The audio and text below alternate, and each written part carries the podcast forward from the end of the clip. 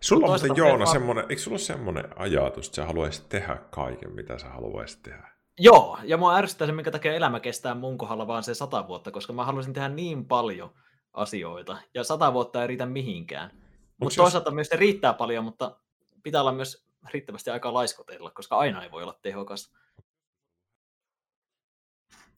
No niin, moro! Terve, terve.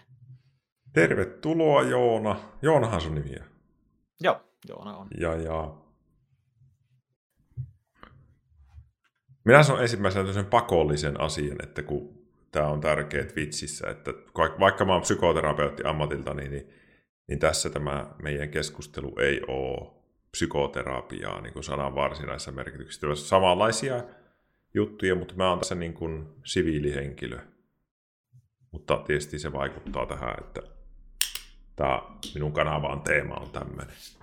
Mutta hienoa, että sinä tulit. Minä pyysin sinua, koska sinä oot kiinnostava striimaaja ja YouTubettaja ja ihminen. Ja, ja... Joo. Aika Mitä? paljon mulle tultiin sanomaan siitä, että miksi et ole Will Feelin kanssa keskustellut vielä. Ja, niin, niin. Sitten joku päivä sä vaan tulit sinne chattiin ja olit silleen, että hei Joona, milloin keskustellaan? Mä olisin, jes, no nyt keskustellaan. Tätä on odotettu. Joo, joo. Sitten mä oon huomannut, että sä, sun niin kuin videoissa on on semmoista, että sä kerrot vähän niin kuin elämästä ja vaikka saatat puhua jostain parisuhteesta jossain vähän ja vähän elämän niin kuin niistä harmaistakin sävyistä on niissä joissakin videoissa semmoisia pätkiä.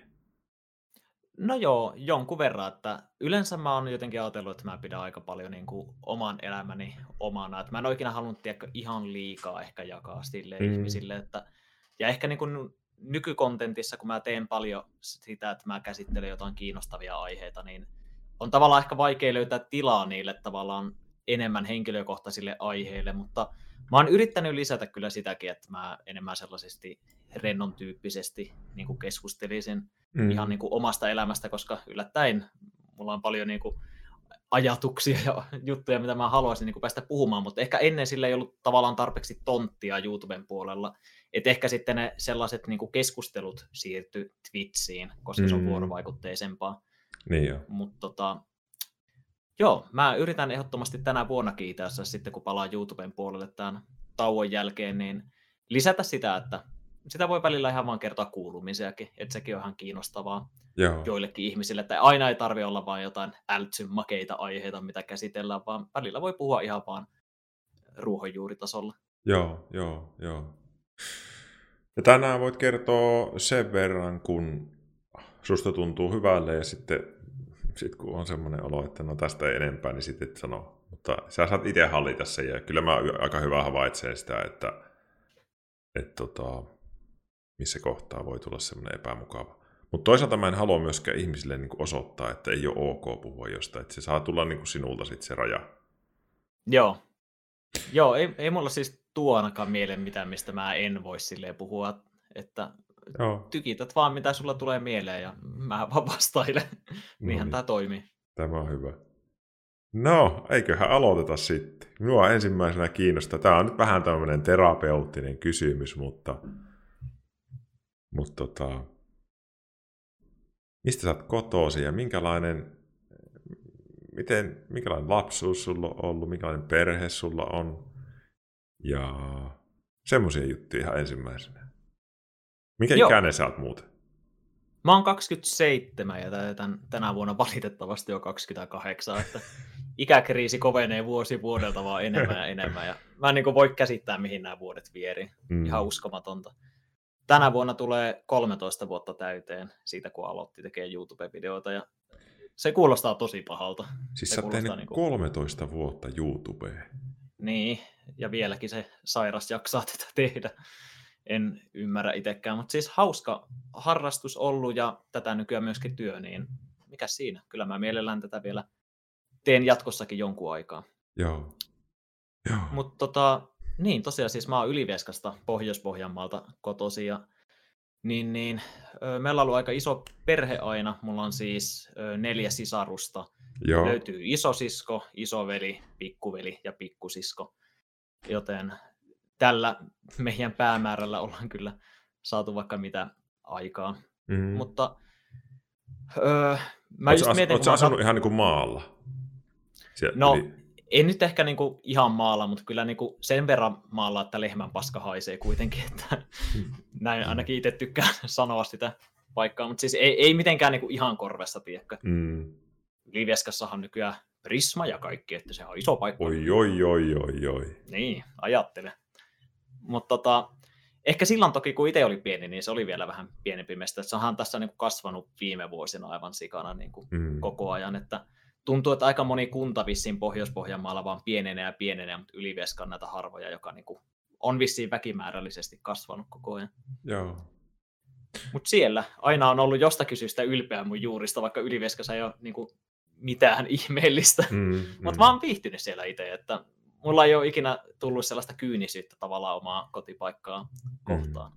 Mutta ehkä se just juontaa juurensa siihen, kun säkin kysyit siitä lapsuudesta, niin mullahan on ollut aina siis ihan älyttömän niin kuin hyvä lapsuus, että mitä mä oon just paljon vaikka katsonut sun näitä videoita, kun sä keskustelet muiden kanssa, niin mä vähän mietin, että apua, että mitä mä itse osaan sille kertoa, kun mulla ei ole siis mitään traagista lapsuudesta, mm. tai sitten on, mutta mä en vielä tiedä sitä, sä kaivat sen tässä esiin. Ei, ei, kun, siis... ei, ei, ei, ei, siis ei todellakaan tarvitse olla niin kuin mitään, mutta, mutta siis kun sä katsoo näitä haastatteluita, mitä tässä on ollut, mm. niin se aina yllättää, että ei hitsi, tollakin tyypillä on tuommoista ollut.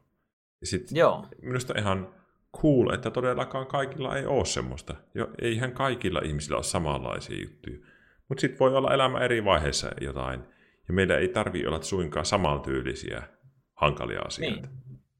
niin, se on ihan totta. Ja ehkä tavallaan itselläkin on aina helpottanut se, että me ollaan ainakin kaveritten kesken aika avoimesti aina pystytty kyllä keskustella silleen kaikesta ja tykätty keskustella ihan kaikesta, että mm. ehkä tavallaan vanhempien kanssa välttämättä mä en niin paljon ehkä käsittele sellaisia jotain, voisiko sanoa kipeämpiä asioita, että ehkä mm. ne tulee enemmän sitten käytyä mieluummin ystävien kanssa, mutta tärkeintä varmaan se, että ne tulee kuitenkin jossain, se on jossain porukassa käytyä, että sellainen niin kuin keskusteleminen on ollut aina tosi helppoa niin mm. itselleni ja tykkään tosi paljon sille niin kuin reflektoida niin kuin mm. menneisyyttä ja niin, niin. tykkään paljon siis keskustella, että mm. se on tosi jees.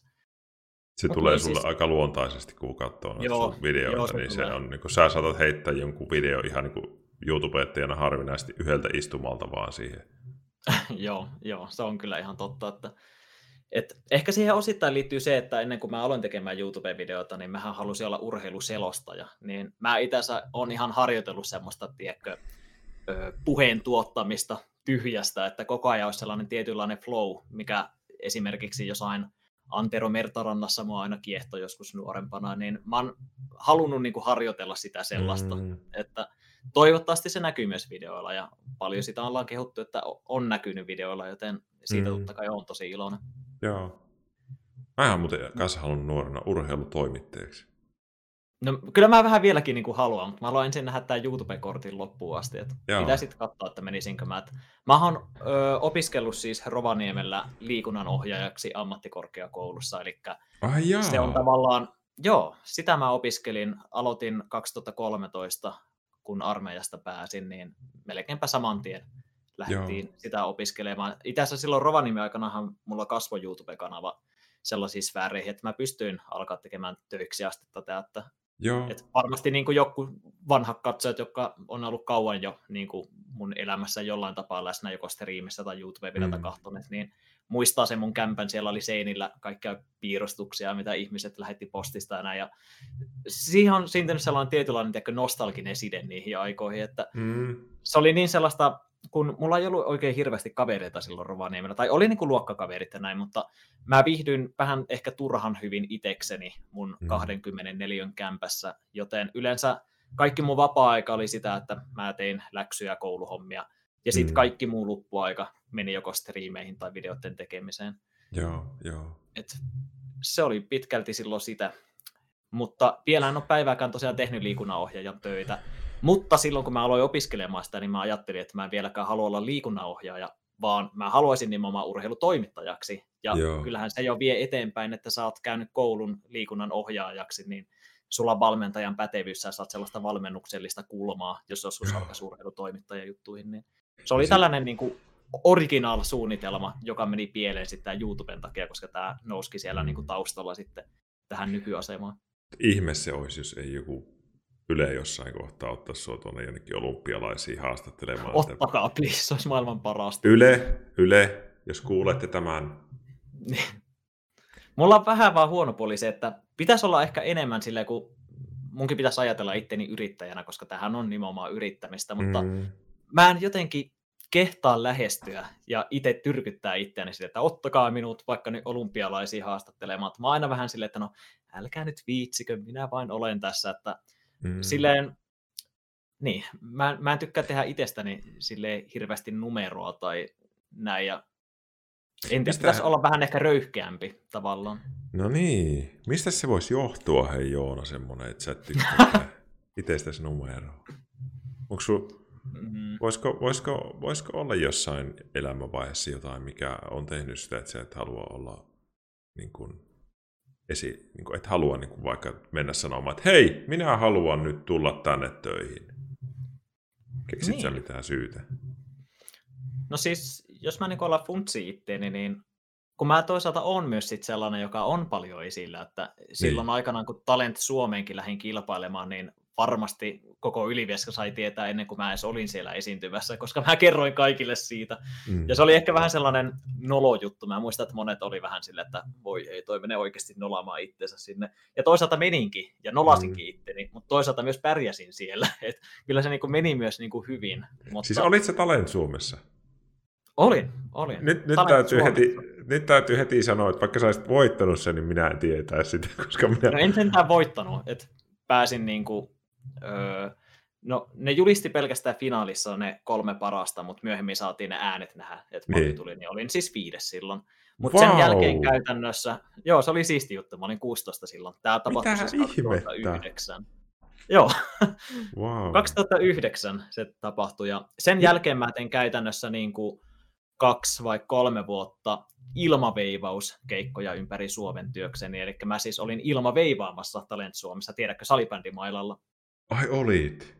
Siis Kyllä. sitä semmoista, että se niin pyörii se pallo siinä.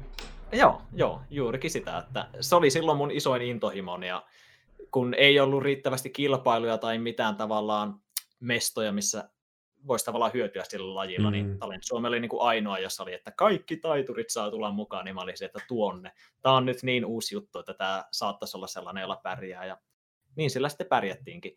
Vaikkakin ne esitysvideot on vähän sellaiset, että mä en oikein nykyään ehkä vihti katsoa niitä, koska mä aina, en mä tiedä, ehkä vähän silleen hävettää jotkut jutut, mitä mä siellä on puhunut. Mä muun muassa Prätkähiiristä menin puhumaan siellä, joka on mun pari lasten ohjelmani ja tällaista. Ja hauska juttu oli sekin, että kun siellä oli just ne tota, haastattelut, niin esimerkiksi silloin öö, me puhuttiin varmaan 20 minuuttia jotain sontaa, Mm. Mutta sitten niin viimeiset kolme minuuttia, kun haastattelu oli oikeastaan jo loppunut, niin mä puhuin vielä sen haastattelijan kanssa jotain puuta heinää, niin mä siinä menin puhumaan prätkähiiristä. Ja totta kai sitten, kun se jakso tulee, kun mä oon telkkarissa, niin, niin. totta kai silloin haastatteluun otettiin pelkästään ne mun prätkähiiripuheet siihen. Et ei niinku mikään muu kiinnostanut siitä 20 minuutista muuta kuin ne prätkähiiret. Joo, Mutta joo, toisaalta joo. se oli musta sen verran hauska juttu, kun mä nimenomaan luulin, että ne jättäisi tollasen roskan pois siitä. Niin toisaalta mm. mä sitten vedin sen överiksi ihan loppuun asti, että mä niin kuin enemmänkin puhuin prätkähiiristä vielä finaalistakin. niin. Minkälainen... Se oli siis hauskaa. Oliko se hieno kokemus? Siis oli. Eikö oli se ole aika iso tuotanto se?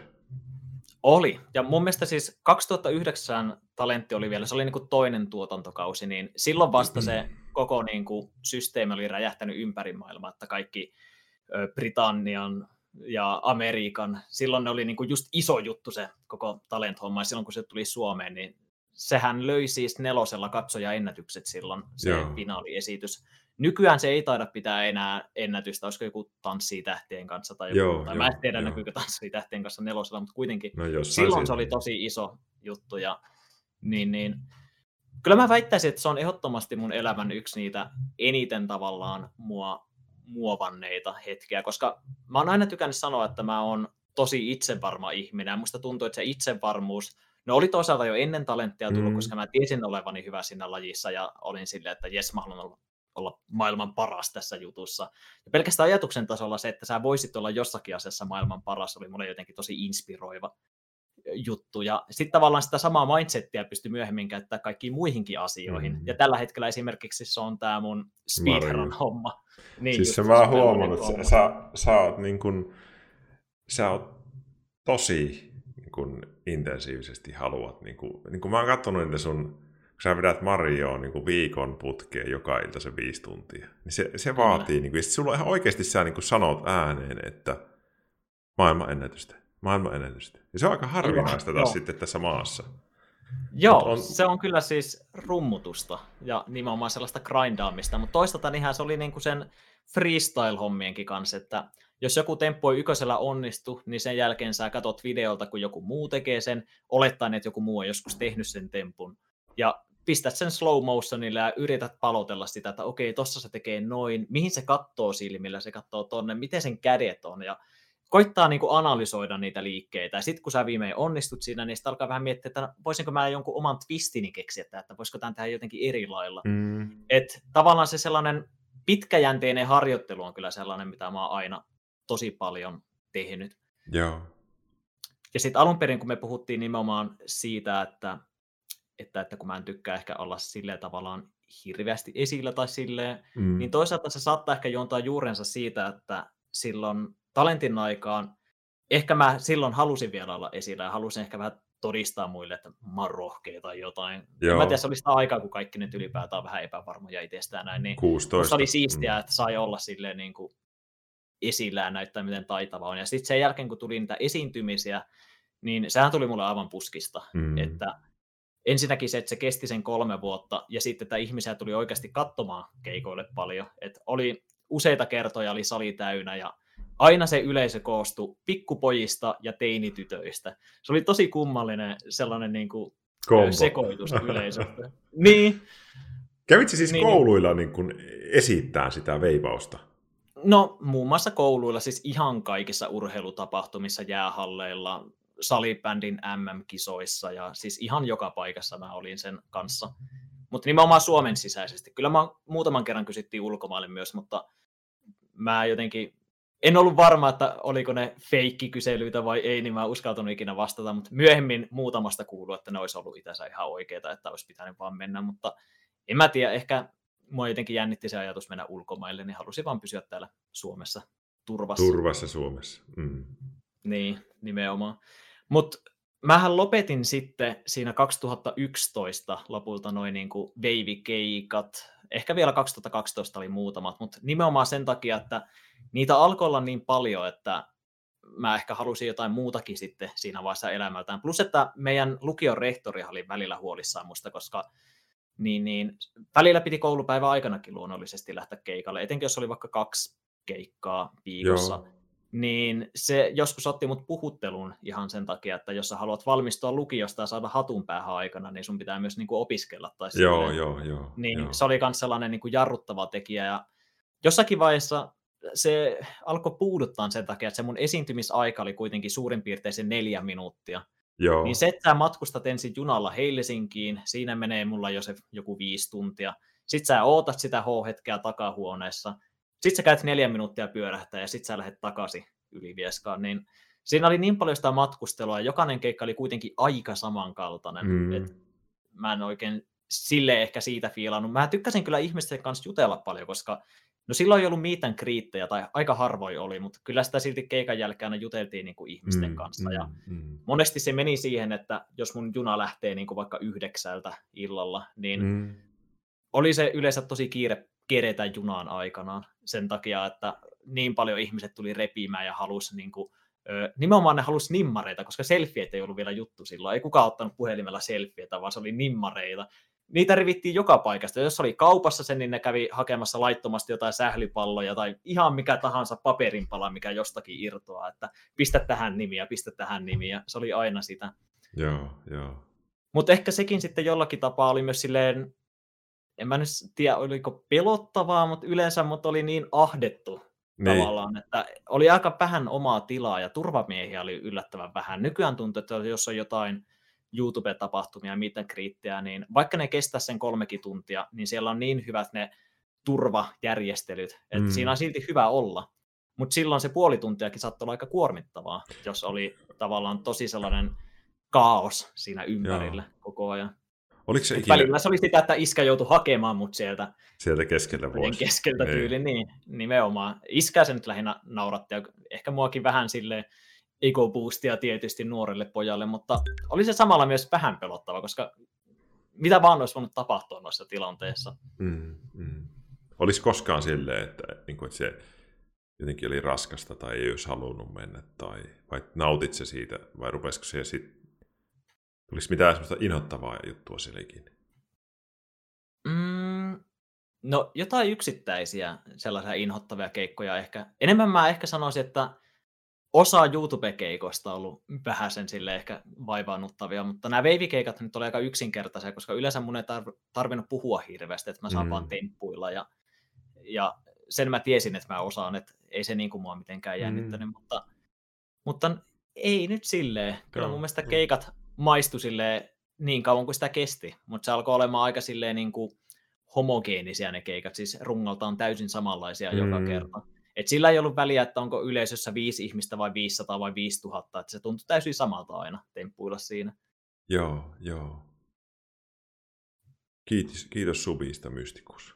Tota, Kiitos. Öö, onko sulla kouluaika, niin kun sä oot ollut, sä oot siellä Ylivieskassa käynyt koulut, eikö niin? Joo. Niin onko, onko, siellä mennyt, onko sulla mennyt koulu kivasti, onko sulla ollut kiusaamista tai mitään tämmöistä? Oletko sä niin saanut sille ihan rauhassa olla koulua jatkuu? Tässä aina kysynyt, niin aika monella on ollut sitä jotain. Joo. No siis itse asiassa mulla ei ollut onneksi omalla kohdalla koulukiusaamista juurikaan. Ja mä oon niin kuin monesti miettinyt, mistä se johtuu, koska mä en kokenut itseäni mitenkään niin kuin sen erilaisemmaksi kuin ne muutkaan nuoret. Mutta ehkä mulla oli enemmän se tilanne, että joitakin niin kuin mun hyviä ystäviä saatettiin esimerkiksi mm. niin kuin kiusata tai pilkata tai jotain, mutta mä pääsin sille aika helpolla.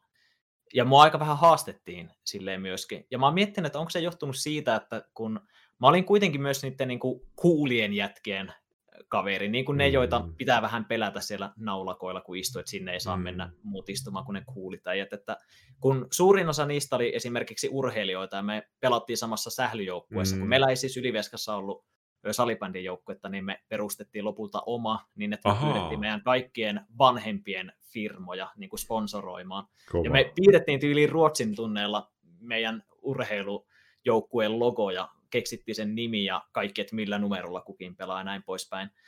Niin tota, öö, mä olin siellä pelaamassa suurin osa niistä niin kuin, ehkä kovemmista äijistä. Mm. En mä nyt tiedä, voiko niitä näin jälkikäteen sanoa sellaisiksi, mutta kuitenkin niin sillä tavalla mä ehkä ansaitsin myös osakseni sen oman respektin niin joo, siinä porukassa. Plus, että kun tyypit kuitenkin tiesi, että mä olin niin kuin taitava ja silleen, niin silloin mä vielä siis ilmaveivannut, mutta oli muuten vaan hyvä salibändissä, niin Sä pelasit oli... eka salibändiä ja sitten se veivaaminen tuli niin kuin sitä kautta sun elämään jotenkin. Joo, joo, joo. nimenomaan. Että en, ensin se oli sitä, että kun meillä nyt oli perus niin kuin joka pojalla tuntuu nykyään oleva salibändin maali tai joku pihalla asfaltilla jossain, niin, niin mä siis pompottelin palloa paljon. Joo, ja joo. Jossain vaiheessa kun alkoi miettimään, että mitä voisi niin vielä lisää tehdä, niin sitten se alkoi evolmaamaan siitä mm. niin kuin eteenpäin. Ja sitten se huomasi, että hito tähän sujuu. Niin, niin nimenomaan. Mutta olin siihen tulossa vielä niin kavereiden suhteen, että, että mä olin vähän sille kahtia jakautunut. Mä olin niin niiden kuulimpien tyyppien kaveri, mutta sitten mä olin myös niiden koulun nörteimpien tyyppien kaveri. Et mulla oli selkeästi niin kuin useampi kaveriporukka mm. koulussa. Mm. Ja sitten se oli tosi vaivannuttava ja ikävä tilanne sille, kun esimerkiksi kerran kun mä lähdin koulusta, niin mä näin tilanteen, missä mun kaksi kaveria, jotka ei ole keskenään siis mitenkään kavereita, mutta ne tyyliin tappeli siis pihalla, siinä oli hirveästi mm. porukkaa katsomassa ja tyyliin, mä en muista mistä ne väitteli, mutta tyyliin se toinen sylkäsi sitä naamalle ja sen jälkeen totta kai nyrkit alkaa viuhua ja kaveria lentää maahan, niin ne on hirveitä tilanteita silleen, että oh. mä en kuitenkaan ollut sit niin rohkea, että mä lähtisin siihen väliin mm. sit toisaalta. Plus että enhän mä tiennyt kontekstia, että mitä ei, tässä on ei, käynyt. Ei. Et lähinnä se oli vaan sitä, että mä olin vaan sitä, voi ei, mitä tällä kertaa, ja pyöräilen kotia, että en jäänyt seuraamaan. En mä halunnut nähdä, että kumpi siellä ottaa turpaa ja näin pois. Sitä mä oon miettinyt, että onkohan nykyään vielä, kun minu, minäkin, mä oon siis 36. No, en, en nyt, sen verran vanhempi sinua, mutta en kuitenkaan nyt ihan, en mikään supervanhus vielä, mutta Et niin. Meidän aikanakin oli hirveästi koulussa semmoisia niin fyysisiä tappeluita. Mä en ole edes muistanut kysyä mun katsojilta, että vieläkö nykyään tapella. Se oli ihan yleistä niin. silloin.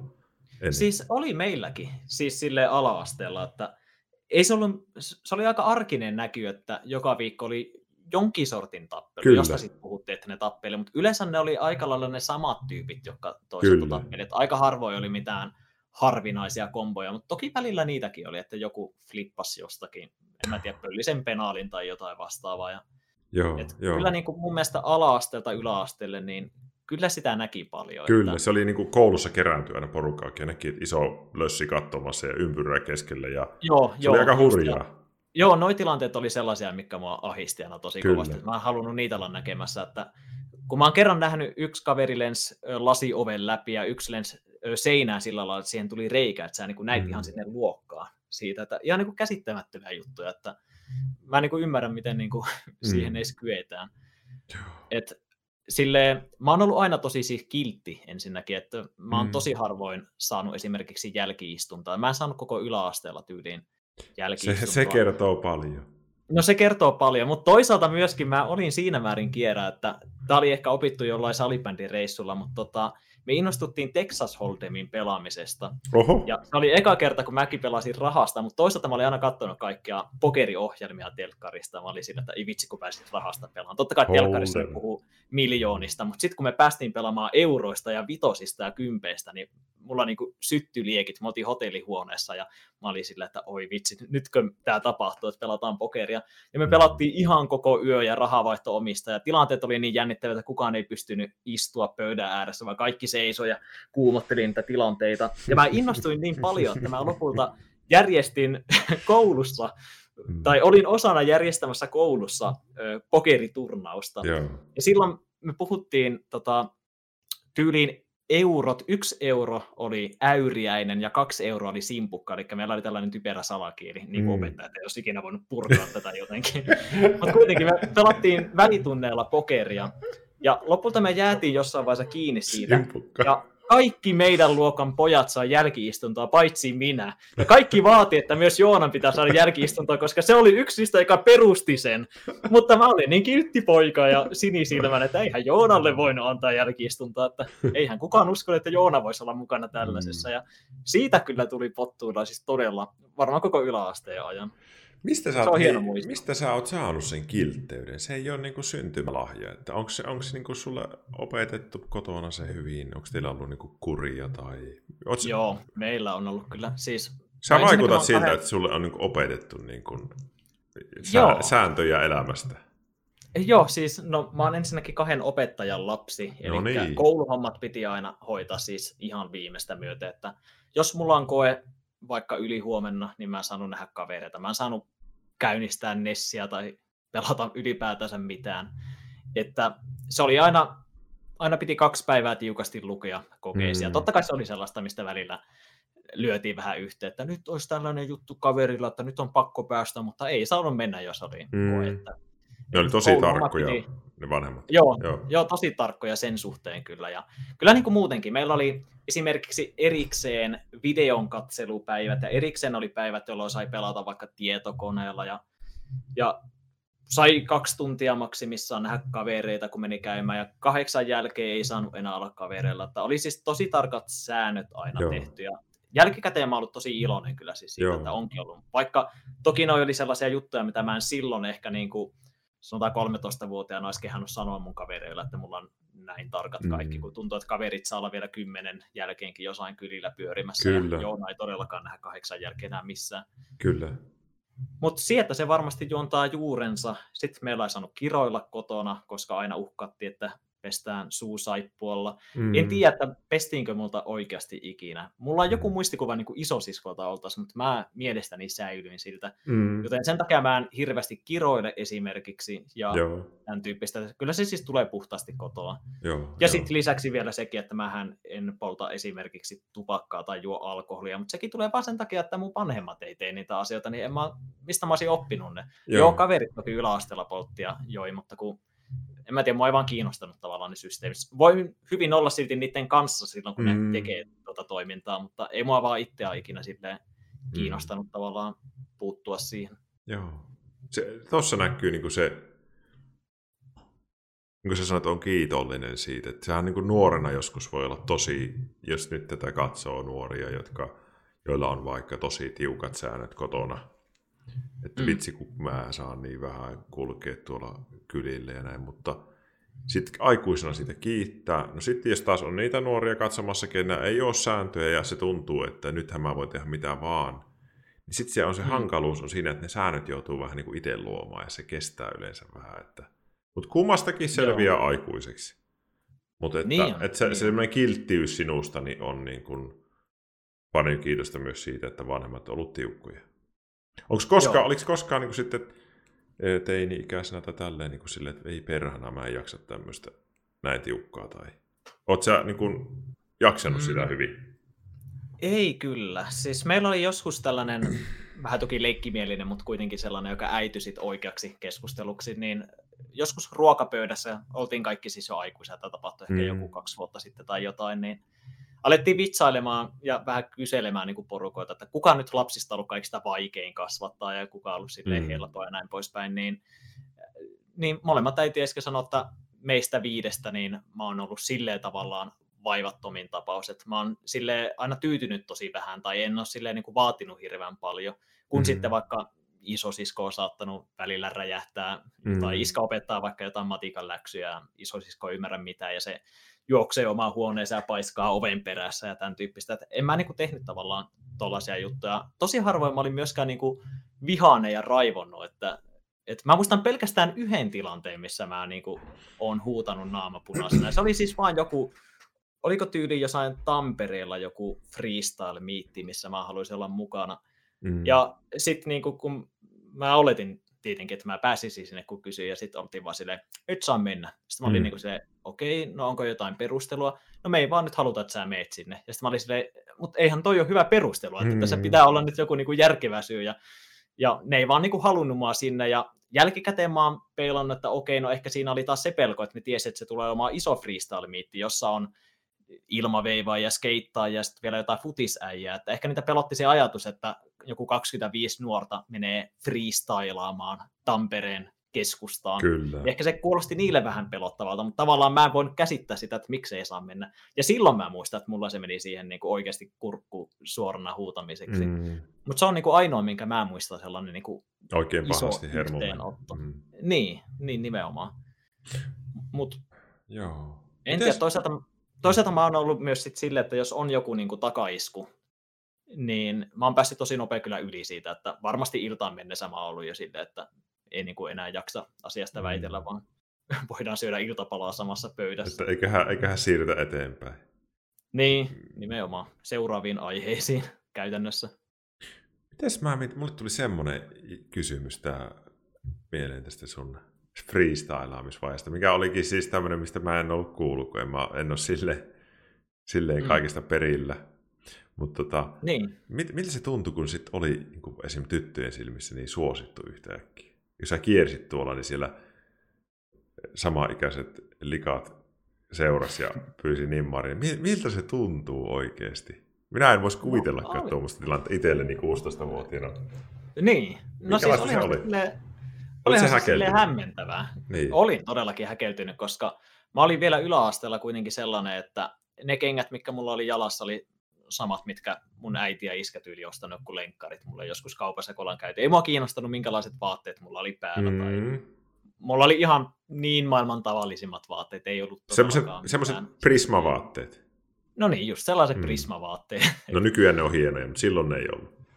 Niin, nimenomaan. Ja en mä ny- nykyäänkään ole silleen mitenkään muotitietoinen tai mitä. Et nykyään mulla on vaan se, että mä tykkään värikkäistä vaatteista, ja siksi mulla on nytkin oranssi huppari päällä.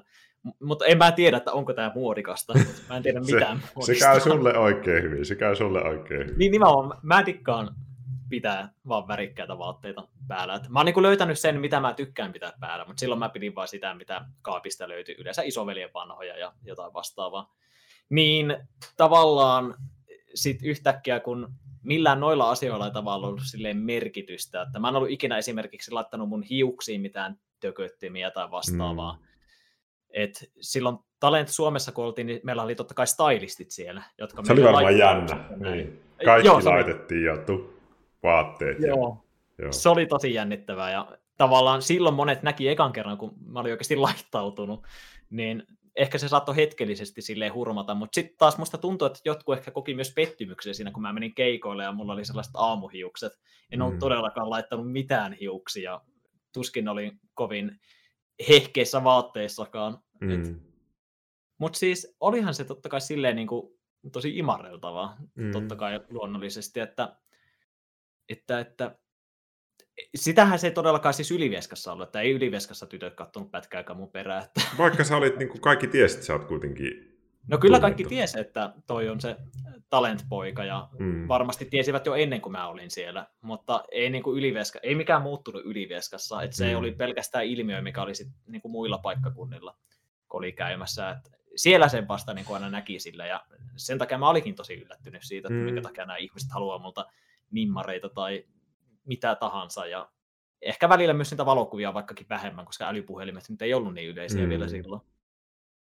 Mutta olihan se siis silleen siistiä. Musta tuntuu, että tavallaan ne hetket oli myös niitä, jotka osaksi sitä mun niinku itsevarmuutta silleen boostas. Et musta tuntuu, että sen jälkeen vasta mä osasin vaikka tytöille puhua vähän normaalimmin kuin ennen. Se oli vielä vähän ääniväristen, saako nyt pitää kädestä tyyppistä.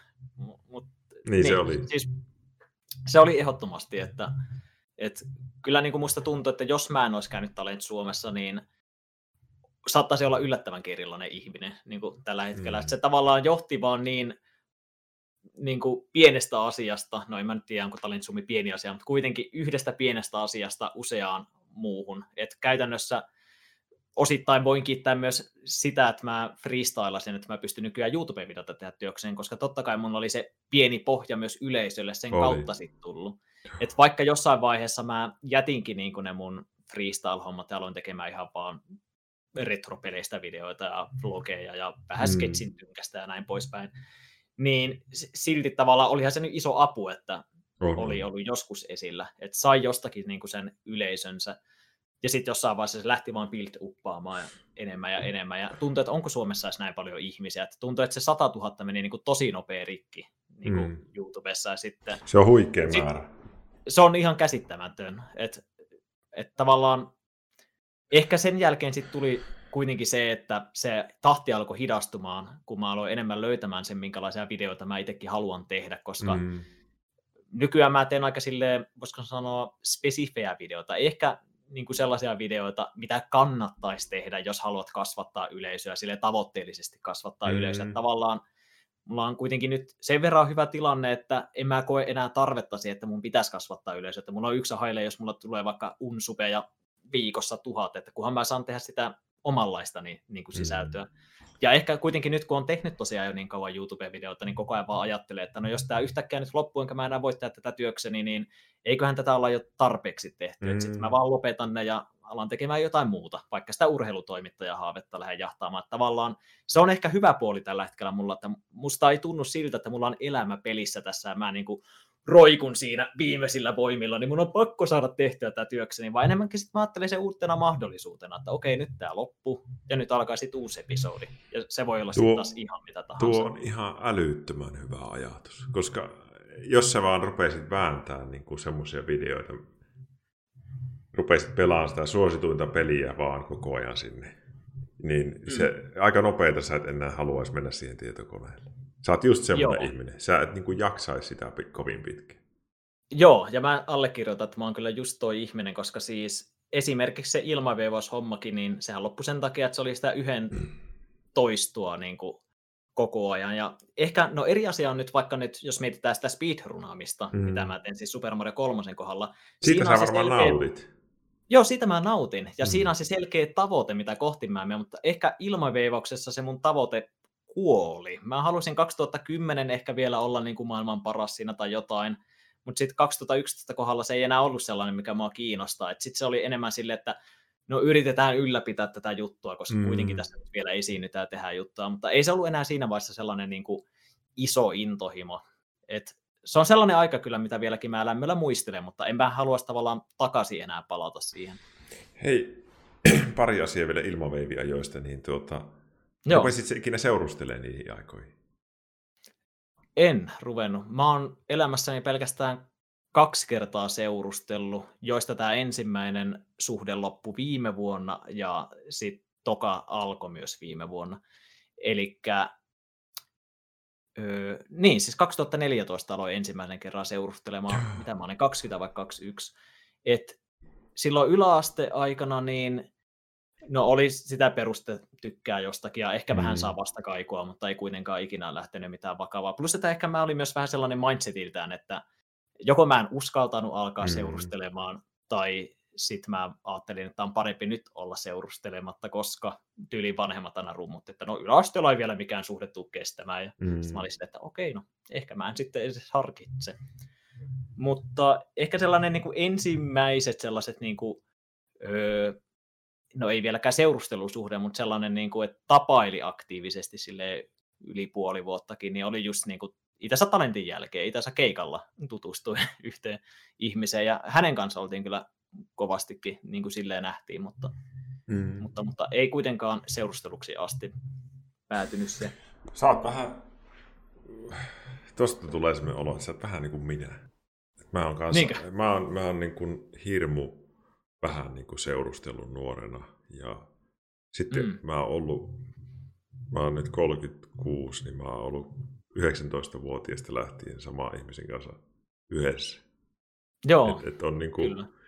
Ja sitä ennen oli muutamia juttuja, mutta ei ollut niin kuin rohkeutta tai ei ollut mm, halua tai jotain. Se ei tuntunut hyvältä silloin. Mä en tiedä, Joo. mikä sulla oli se oma syy, mutta, mutta sä et varmaan kokenut hirveätä tarvetta sille, kun jotkuthan rupeaa hirmu nuorena niin. seurustelemaan.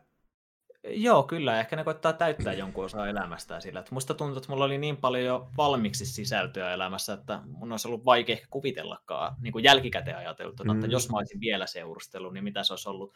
Plus, että jos mä olisin seurustellut jo silloin, kun mä keikkailin tosi nuorena, niin ehkä mä en olisi niistä diskoilloistakaan niin paljon irti saanut tavallaan, mitä saattoi välillä olla jonkun keikan yhteydessä. Mm. ei voisi ehkä samalla lailla hassutella siellä. Ei, ei se olisi niin kuin sitonut sinua. Olisi, niin, olisi niin, ainakin joutunut kokemaan. Ei, ei nyt niin, että mä olisin harrastanut niin kuin joka paikassa jotain niin, niin, niin. yhden illan juttuja tai vastaavaa, mutta si, siis sille, sellainen... Mm. Niin, ei johonkin rinkiin pystyisi mennä niin kuin, tanssimaan silleen, niin kuin, sekoilemaan ehkä ihan samalla lailla. Joka sekin on musta jännä, koska silloin mä tein sitäkin, että mä saatoin mennä suflettelemaan tanssilattialle, mm. jos oli just joku tuollainen diskojuttu, mutta vähän nykyään vihaan maailmaa eniten esimerkiksi sitä, että jos baarissa joutuisi tanssimaan. Mä en ikinä mene tanssilattialle baarissa. Miksi? Mä vihaan... En tiedä. Mä en... No ensinnäkin mä oon paska tanssimaan, mutta varmaan se pääsy on, että, että mulla on vaan epävarma olo siellä. Tai no silleen, niin. ehkä vähän vaivaantunut, koska jos mä oon keikoillakin, mun lempari artisti on Kaijako. Niin mm. jos mä oon Kaijakoon keikalla, ja on ollut lähivuosina monta kertaakin, niin muista tuntuu, että tosi monet, jotka on mun kanssa niin kuin siellä, niin ne on silleen, miksi sä laula mukana, kun Kaija laulaa? Mä oon just se, jolla ei ole minkäänlaista ilmettä, mä katson tosi keskittyneesti, joo, se veti muutaman nuotin vähän eri lailla kuin levyissä, että mm. mulla on aina se keskittynyt ilme, ja mä oon kuuntelen herkäämättä, en mä ala tanssimaan samalla, kun mä kuuntelen, tai jos on festareilla, vaan mä oon mm. vaan paikalla ja kuuntelen sitä, mutta oikeasti mä nautin tilanteesta maailman eniten. Mä en tarvitse sitä tanssia ja että lauletaan mukana ja otetaan mm. vähän olkapäistä kiinni ja sellaista fiilistelyä, että mä, mä oon staattinen. Sä... Et ehkä... Onko sinussa sitten semmoinen kuitenkin, vaikka sä oot esiintynyt niin nuoresta pitää, niin semmoinen myös semmoinen epävarma ja ujo puoli? On siis, on ehdottomasti. Ja nimenomaan sitähän mä varmasti olin niin kuin ennen niin kuin noita talent-juttuja. Tai ainakin niin mä muistan itse, niin mä veikkaan, että mun vanhemmat nimenomaan sanoisi toista tässä. Mm. Mutta musta tuntuu, että mä osasin tavallaan pitäytyä poissa niistä tilanteista, mistä mä tavallaan voisin näyttää omia heikkouksia. Mulla on tästä hauska tarina itse asiassa. Siis mähän mm. pelkäsin aina ö, teräviä asioita niin kuin pienempänä. Siis ihan kaikki puukot ja harpit ja kaikki. Pelkäsit? Ja, Joo, pelkäsin. Mä olin tyyli ehkä joku neljä tai viisi vuotias ekan kerran, kun mun isoveri ja serkkupoika alkoi harpilla pelottelemaan, että mm. kitään sua tällä tai jotain. Mä olin aina aivan kuumatuksissani. Mm. Mutta kuitenkin niin se eskaloitui sitten siihen, että kun oli puukäsityötunteja ala-asteella, niin mä siis pelkäsin puukkoja maailman eniten. Ja oli tyyliin, piti oli joku tunti, että piti puolla joku sellainen WC-paperi, rullateline tai vastaava. Mm, klassikko, klassikko. Ne, mm. Niin, kaikki hakee sieltä ne puukot ja alkaa itse varmasti vetelemään niillä. Mä en voinut koskea sitä, mä olin vaan silleen, että mun täytyy opettaa käydä vessassa ja näin poispäin. Mä mietin ja mietin, että miten mä pääsen pois tästä tilanteesta. Ja koko sen tehtävän ajan mä en käyttänyt puukkoa, vaan mä tein sen saman jutun, minkä muukki teki, mutta pelkästään hiomapaperilla. Ja mä jynssäsin ja jynssäsin sitä. Mulla kesti varmaan niin kuin kolme tuntia pidempään kuin muilla tehdä se, koska mä en halunnut sitä puukkoa. Monet kysyi multa, että minkä takia sä et ota puukkoa? Sitten mä olin että no tulee parempaa jälkeä tällä lailla. Ja jatkoin sitä. Mutta että se oli muun muassa yksi esimerkki. Mä en tietenkään voinut ikinä sanoa sitä edes opettajalle, että mä en uskalla käyttää puukkoa. Mm. Et yleensä sulla mä niin kuin... Sulla oli semmoinen minifobia siinä. Semmoinen, no se oikeasti pelotti joo, tosi paljon. Joo, siis ehdottomasti. Että vasta jos... niin kuin ehkä armeijan jälkeen vasta se ehkä lähti pois, koska siellä totta kai piti metässä paljon. Se joskus pistänyt itseesi jollain terävällä? Tai oletko säikähtänyt verikokeita? Tai... Joo, siis hyi, että verikokeet on aivan sika-ahistavia, mutta siis mä oon tosi pyörtymisaltis. Mä olin ah, joskus no niin, no yksin, niin. Joo, mä olin siis kerran esimerkiksi yksin kotona, tai sämpylä aloin leikkaamaan, totta kai vedin käteen. Sitten mä olin mm. se, aa, verta tulee, no niin. Sitten mä menin omaan huoneeseen sängylle ja pyörin pitkälleni siihen. Sitten mä heräsin vähän ajan päästä, oli sitä, että oh shit, nyt se on kuivunut tuohon, ja koitin pestä sitä ennen kuin kukaan tulee kotia mm. ja näin poispäin. Ja siis mähän nykyään esimerkiksi saunassa käy ikinä yksin, sen takia, että mä oon niin monta kertaa saunassa pyörtynyt, että se ei olisi kovin turvallista. Mulla on vissiin niin, onko se nyt matala verenpaine? Joo, matala. Matala. Joo. Joo. No mulla on justiinsa se, että se me katsottiin. Ja sit niin sä, sua, sua, se, sä oot selkeästi semmonen ihminen, että mä heti saan nyt kiinni, sä oot semmonen, joka jos sä kattosit vaikka jotain ohjelmaa, missä pistetään tai tehdään jotain terävää, joo, niin se rupeisi heikottaa en, sekin jo. Kyllä, kyllä. Et silleen sulla on vähän semmoinen niin pelko, jollakin toisella se voisi olla vaikka, vaikka korkeat paikat, mutta sulla se on tämmöinen terävä joo. ja pyöryttävä asia. Joo. Joo, juurikin näin. Ja mä oon ollut aina tosi tehokas välttämään niitä tilanteita, jossa mä joko pelkään tai on epävarma. Että, et esimerkiksi ehkä senkään takia alakoulussa aika harvoin mä niin kuin näin niitä pahimpia tilanteita tai olin silleen, koska jos mä aavistin vähän, että nyt on vähän sellainen niin kuin aistii mm. ilmasta, että tässä saattaa kohta räjähtää joku tappelu, mm. niin yleensä silloin mä lähdin muualle niin kuin sitä tilanteesta. Ja no muutaman kerran sitten meni itse kantelemaan opettajalle siitä, että tuolla tapeltiin ja myöhemmin joku oli silleen, nyt kyllä tässä tilanteessa Joona käyttäytyi nössöiten, että mm. Joona oli siinä kertomassa opettajille, sitten mä olin sitä, anteeksi kaikki. Mutta tota, mut joo, siis kyllä mä näen monista asioista tavallaan ne, tavallaan, mistä on jäänyt sellainen niin kuin, tilanteet, mitä vähän niin kuin pelkää. Esimerkiksi mä oon ollut aina tosi huono vaikka itse tekemään ruokaa, niin sitten mä aina vältän tavallaan keittiössäkin tekemästä sellaisia asioita, mitkä mä tiedän, että mä en osaa niitä. Mutta sitten välillä taas saattaa joutua noloihin tilanteisiin sen takia, että sille aletaan vaikka porukalla jotain kokkaamaan, ja joo, Joona tekee tuon, sitten mä silleen, mulla on mitään aavistusta, miten tämä tehdään. Ja sitten yrittää improvisoida. Yleensä silloin, kun improvisoi, niin ei kaikki mene kovin hyvin. Mutta sä No tuo on vähän semmoinen juttu, mihin tekisi Milli sanoa sulle semmoinen, että sun kannattaa vähän reenata just niitä. Koska... Niin pitää. Mä oon täysin samaa mieltä. Mä joku... kyllä salaa teenkin sitä, että, että niin kuin, jos mä tiedän, että saattaa olla tilanne, että mä joudun vaikka, en mä tiedä, vaikka sipulia pilkkoon, niin sitten mm. mä katson YouTubesta videoita, miten se tehdään, tai ihan mitä tahansa tilanne. Mm. Mä aina valmistan itteni tosi useasti niihin, paitsi itse tähän keskusteluun. Tämä olisi saattanut olla sellainen, mitä mä olisin miettinyt niin kuin etukäteen, että mitä mä teen, mitä mä teen. Et musta tuntuu, että mä nimenomaan vaikutan sen takia myös ehkä todella itsevarmalta, koska yleensä mä näytän itsestäni niitä mun vahvuuksia niin tosi paljon. Aika mm. harvoin teen numeroa niistä isoista heikkouksista. Jos teenkin, niin sitten mä ehkä piilotan sen sellaisen vitsin alle. Mm. Ja enemmänkin nauran niin sen jutun yli, joka toisaalta myös sit auttaa ehkä kouppaamaan sitä asiaa, että sitten mä ehkä pystyn ottaa niitä edistysaskeleita niissä mun heikkouksissa sen takia, mm. että mä mm. käsittelen ne huumorin kautta. En tiedä, mutta ehkä Ehkä jotain tällaista. Joo, hyvin sanottu. Ja tähän sä et valmistautunut millään, vaikka tämä on vähän tämmöinen jännä tilanne. Joo, en, en oikeastaan. Se on jännä, jännä, kun tässä on paljon vieraita. Nyt mm. jo, siis, ja, ja on ollut semmoisia ihmisiä, kellä on satoja tuhansia tilaajia tubessa tai Twitch-kanavalla on koko ajan tuhat katsojaa tyyliin, no ei nyt ihan, mm. mutta näitä ihan tosi suosittuja ja ja, ja kaikki on sanonut, että tähän on tosi jännä tulla, koska tämä on niin erilainen juttu. Joo. Mutta se on, Noniin. se on varmaan se semmoinen tieto siitä, että, että nyt jutellaan niin kuin vähän semmoisista henkilökohtaisista asioista ja tunnepitoista asioista. Ja niitä on vähän mm. jännä avata, mutta mun se niin kuin yleisidea on se, että nyt kun sä vaikka kerrot tässä katsojille ja sanot, että mua pelottaa pyörtyminen, niin siellä, mm. siellä katsojissa, jos niitä on satoja, niin siellä on joitakin kymmeniä tai jotain tämmöistä, kello on ihan sama vaiva. Ja ne on aina ajatellut, että kellään muulla ei ole tätä. Ihminen toimii Joo. silleen. Ihminen Joo. aina ajattelee, että ei muilla ole tämmöistä terävän pelkoa tai ei tämmöistä. Ja sitten ne ajattelee, että ei saa, niin tuo Joonalla on se sama. Sonella on sama. Ihan ok. Se on ihan ok mullekin. Se on niinku, sen takia, se on mun ultimaattinen tavoite koko tässä projektissa on, että mielenterveys paranee ihmisillä sillä, kun ne katsoo jotain tämmöistä. Kun ne tavoittaa, että hei, tuolla on sama kuin mulla. Niin, ehkä se aloittaa sitten tavallaan sen, niin kuin, sen tilanteen huoltamisen jollain lailla. Saa ehkä vähän erilaisen näkökulman juu, ajatella juu. asioita. Et se on ihan tavallista. Ja niin, niin, ja siis esimerkiksi toi niin verihomma, mistä puhutte, ja toi pyörtyminen, niin ö, mulla on ollut esimerkiksi yksi tilanne, mikä oli aika säikäyttävä. Mm. Oltiin siis kaveritten kanssa ajamassa Power Parkiin, ja silloin siis nähtiin edessä, kun moottoripyöräilijä osui suoraan ö, tandemipyöräilijöihin. Oi, Ajo siis varmaan jotain 80 ja en ole ikinä nähnyt ihmisen lentävän niin korkealle kuin siinä tilanteessa, koska ne oikeasti lensi siis tosi... Ne, ta- ne tandemi. Joo. Ja ne, se meni, oli... ne kymmeniä metriä. Ja... Joo, ne lähti ylittämään tietä todella typerästi, koska sen niin kuin näki saman tien, kun ne lähti ylittämään tietä, että ne tulee muuten törmäämään, että ei ole mitään mahdollisuutta väistää sitä.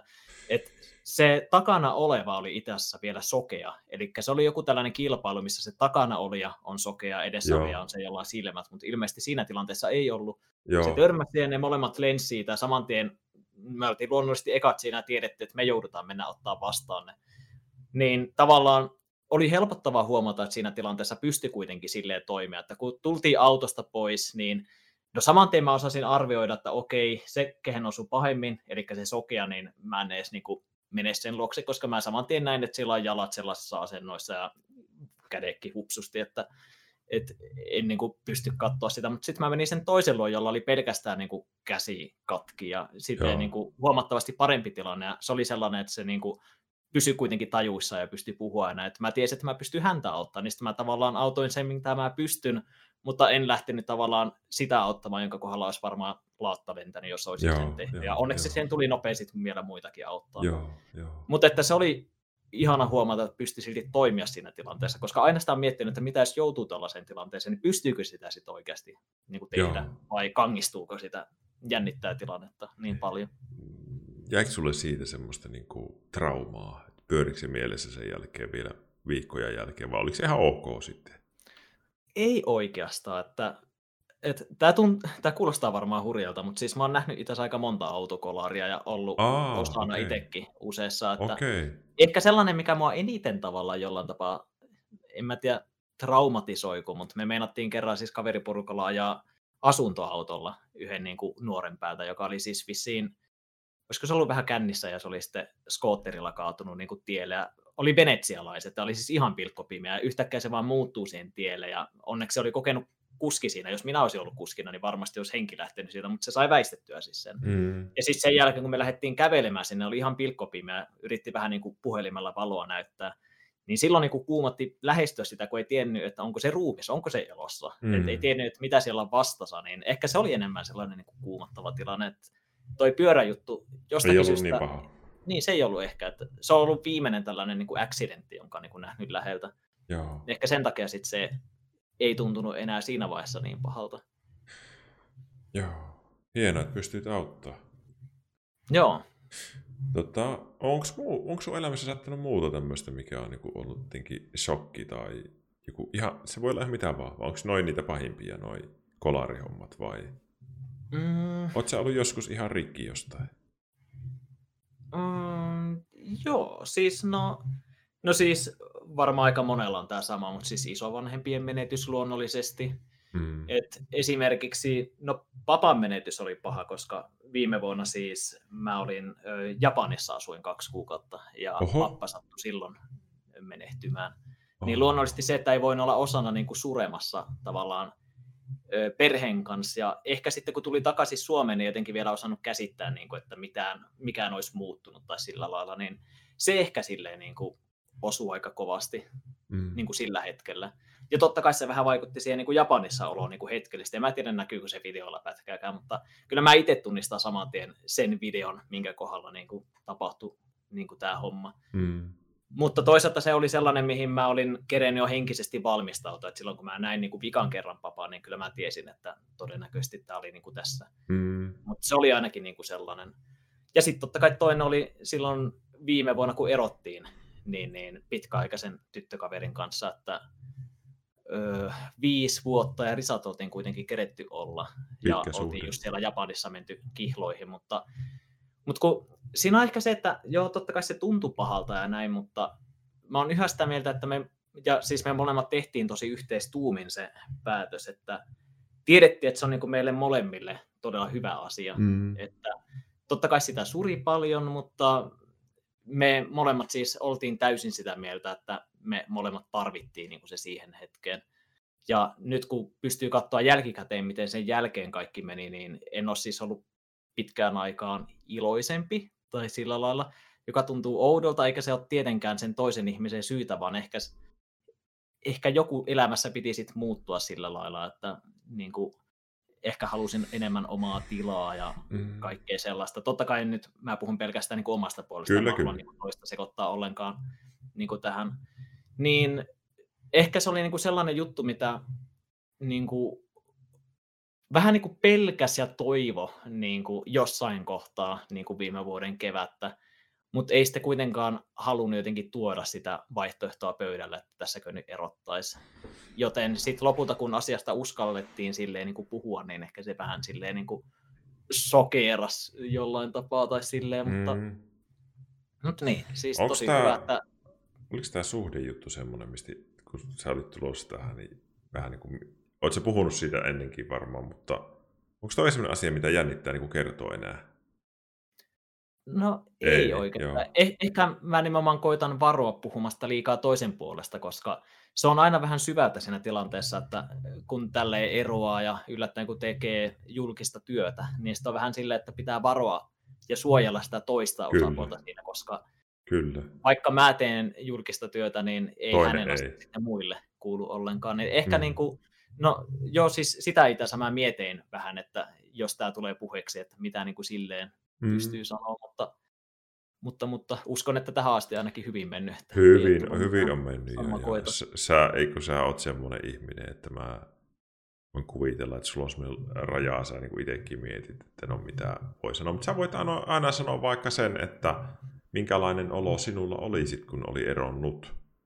Niin, nimenomaan. Ja se on varmaan monelle aika huono.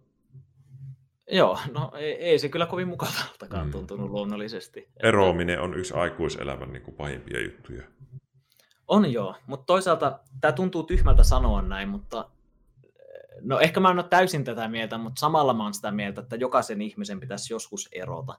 Ihan mm. vaan siis sen takia, että se on yksi isoimpia oppikokemuksia samalla. Ehkä kaikille se ei ole, mutta se on yksi isoimpia tavalla mahdollisuuksia oppia tosi paljon itsestään. Mm. Et se on ehkä tavallaan jälkikäteen ajateltuna yksi sellainen niin kuin isoimpia opetuksia, että vaikka eroaa, niin se ei tarkoita, että se suhde epäonnistuu tai että ei. sitä se pitäisi hävetä näin. tai jotain, vaan se voi välillä olla tosi hyväkin juttu. Ja se on nimenomaan sellainen, mitä mä muistelen niin kuin, tosi niin kuin ilolla ja onnella niin kuin sitä aikaa niin kuin suhteessa, että nyt kun erotti, niin en mä silleen, että se oli maailman huonoin ihminen. Ei, ei todellakaan, että ihan sika hyvä ihminen ja molemmat me oltiin tätä mieltä ja ollaan siis vieläkin olla hyviä kavereita ja jaetaan yhteinen koirakin vielä.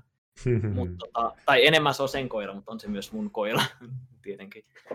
Mutta niin, niin, niin, siis mä oon vaan iloinen siitä, että me saatiin niin hyvin yhteistuumin käsiteltyä se koko juttu, että me ei tavallaan yksinään jouduttu tekemään mitään, vaan no suurin piirtein niin kuin autettiin toistemme muutoissa ja sen jälkeen, kun Oi oltiin jo omissa kämpissä, niin nähtiin vieläkin viikoittain ja tämän tyyppistä, mutta... Aika hieno. Niin. hienolta kuulostaa ihan oikeasti. Täs, Joo, tässä on niin kuin oppitunti. Hei, tuo, mä haluaisin tuosta sanoa, että mm. kun ihmiset sanoi mulle terapiassa tuolla, että kaikki meni pilalle, kun me erottiin. Meni hukkaan seitsemän mm. vuotta, meni hukkaan kymmenen vuotta.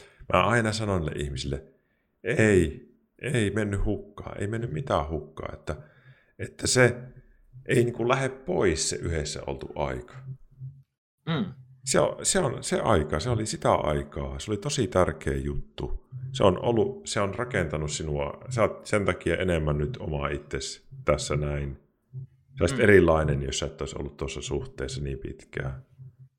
Ja se on tietysti surullista ja näin, mutta ei se ole hukkaan, jos te vaikka nuorena rupeatte seurustelemaan ja sitten tulee ero joskus 20 mitä käy useinkin. Niin, niin. niin ei se ole hukka. Ei tässä elämässä voi olla semmoista tavoitetta, että saat se yhden ja saman kanssa koko elämä. Jos se onnistuu, niin cool.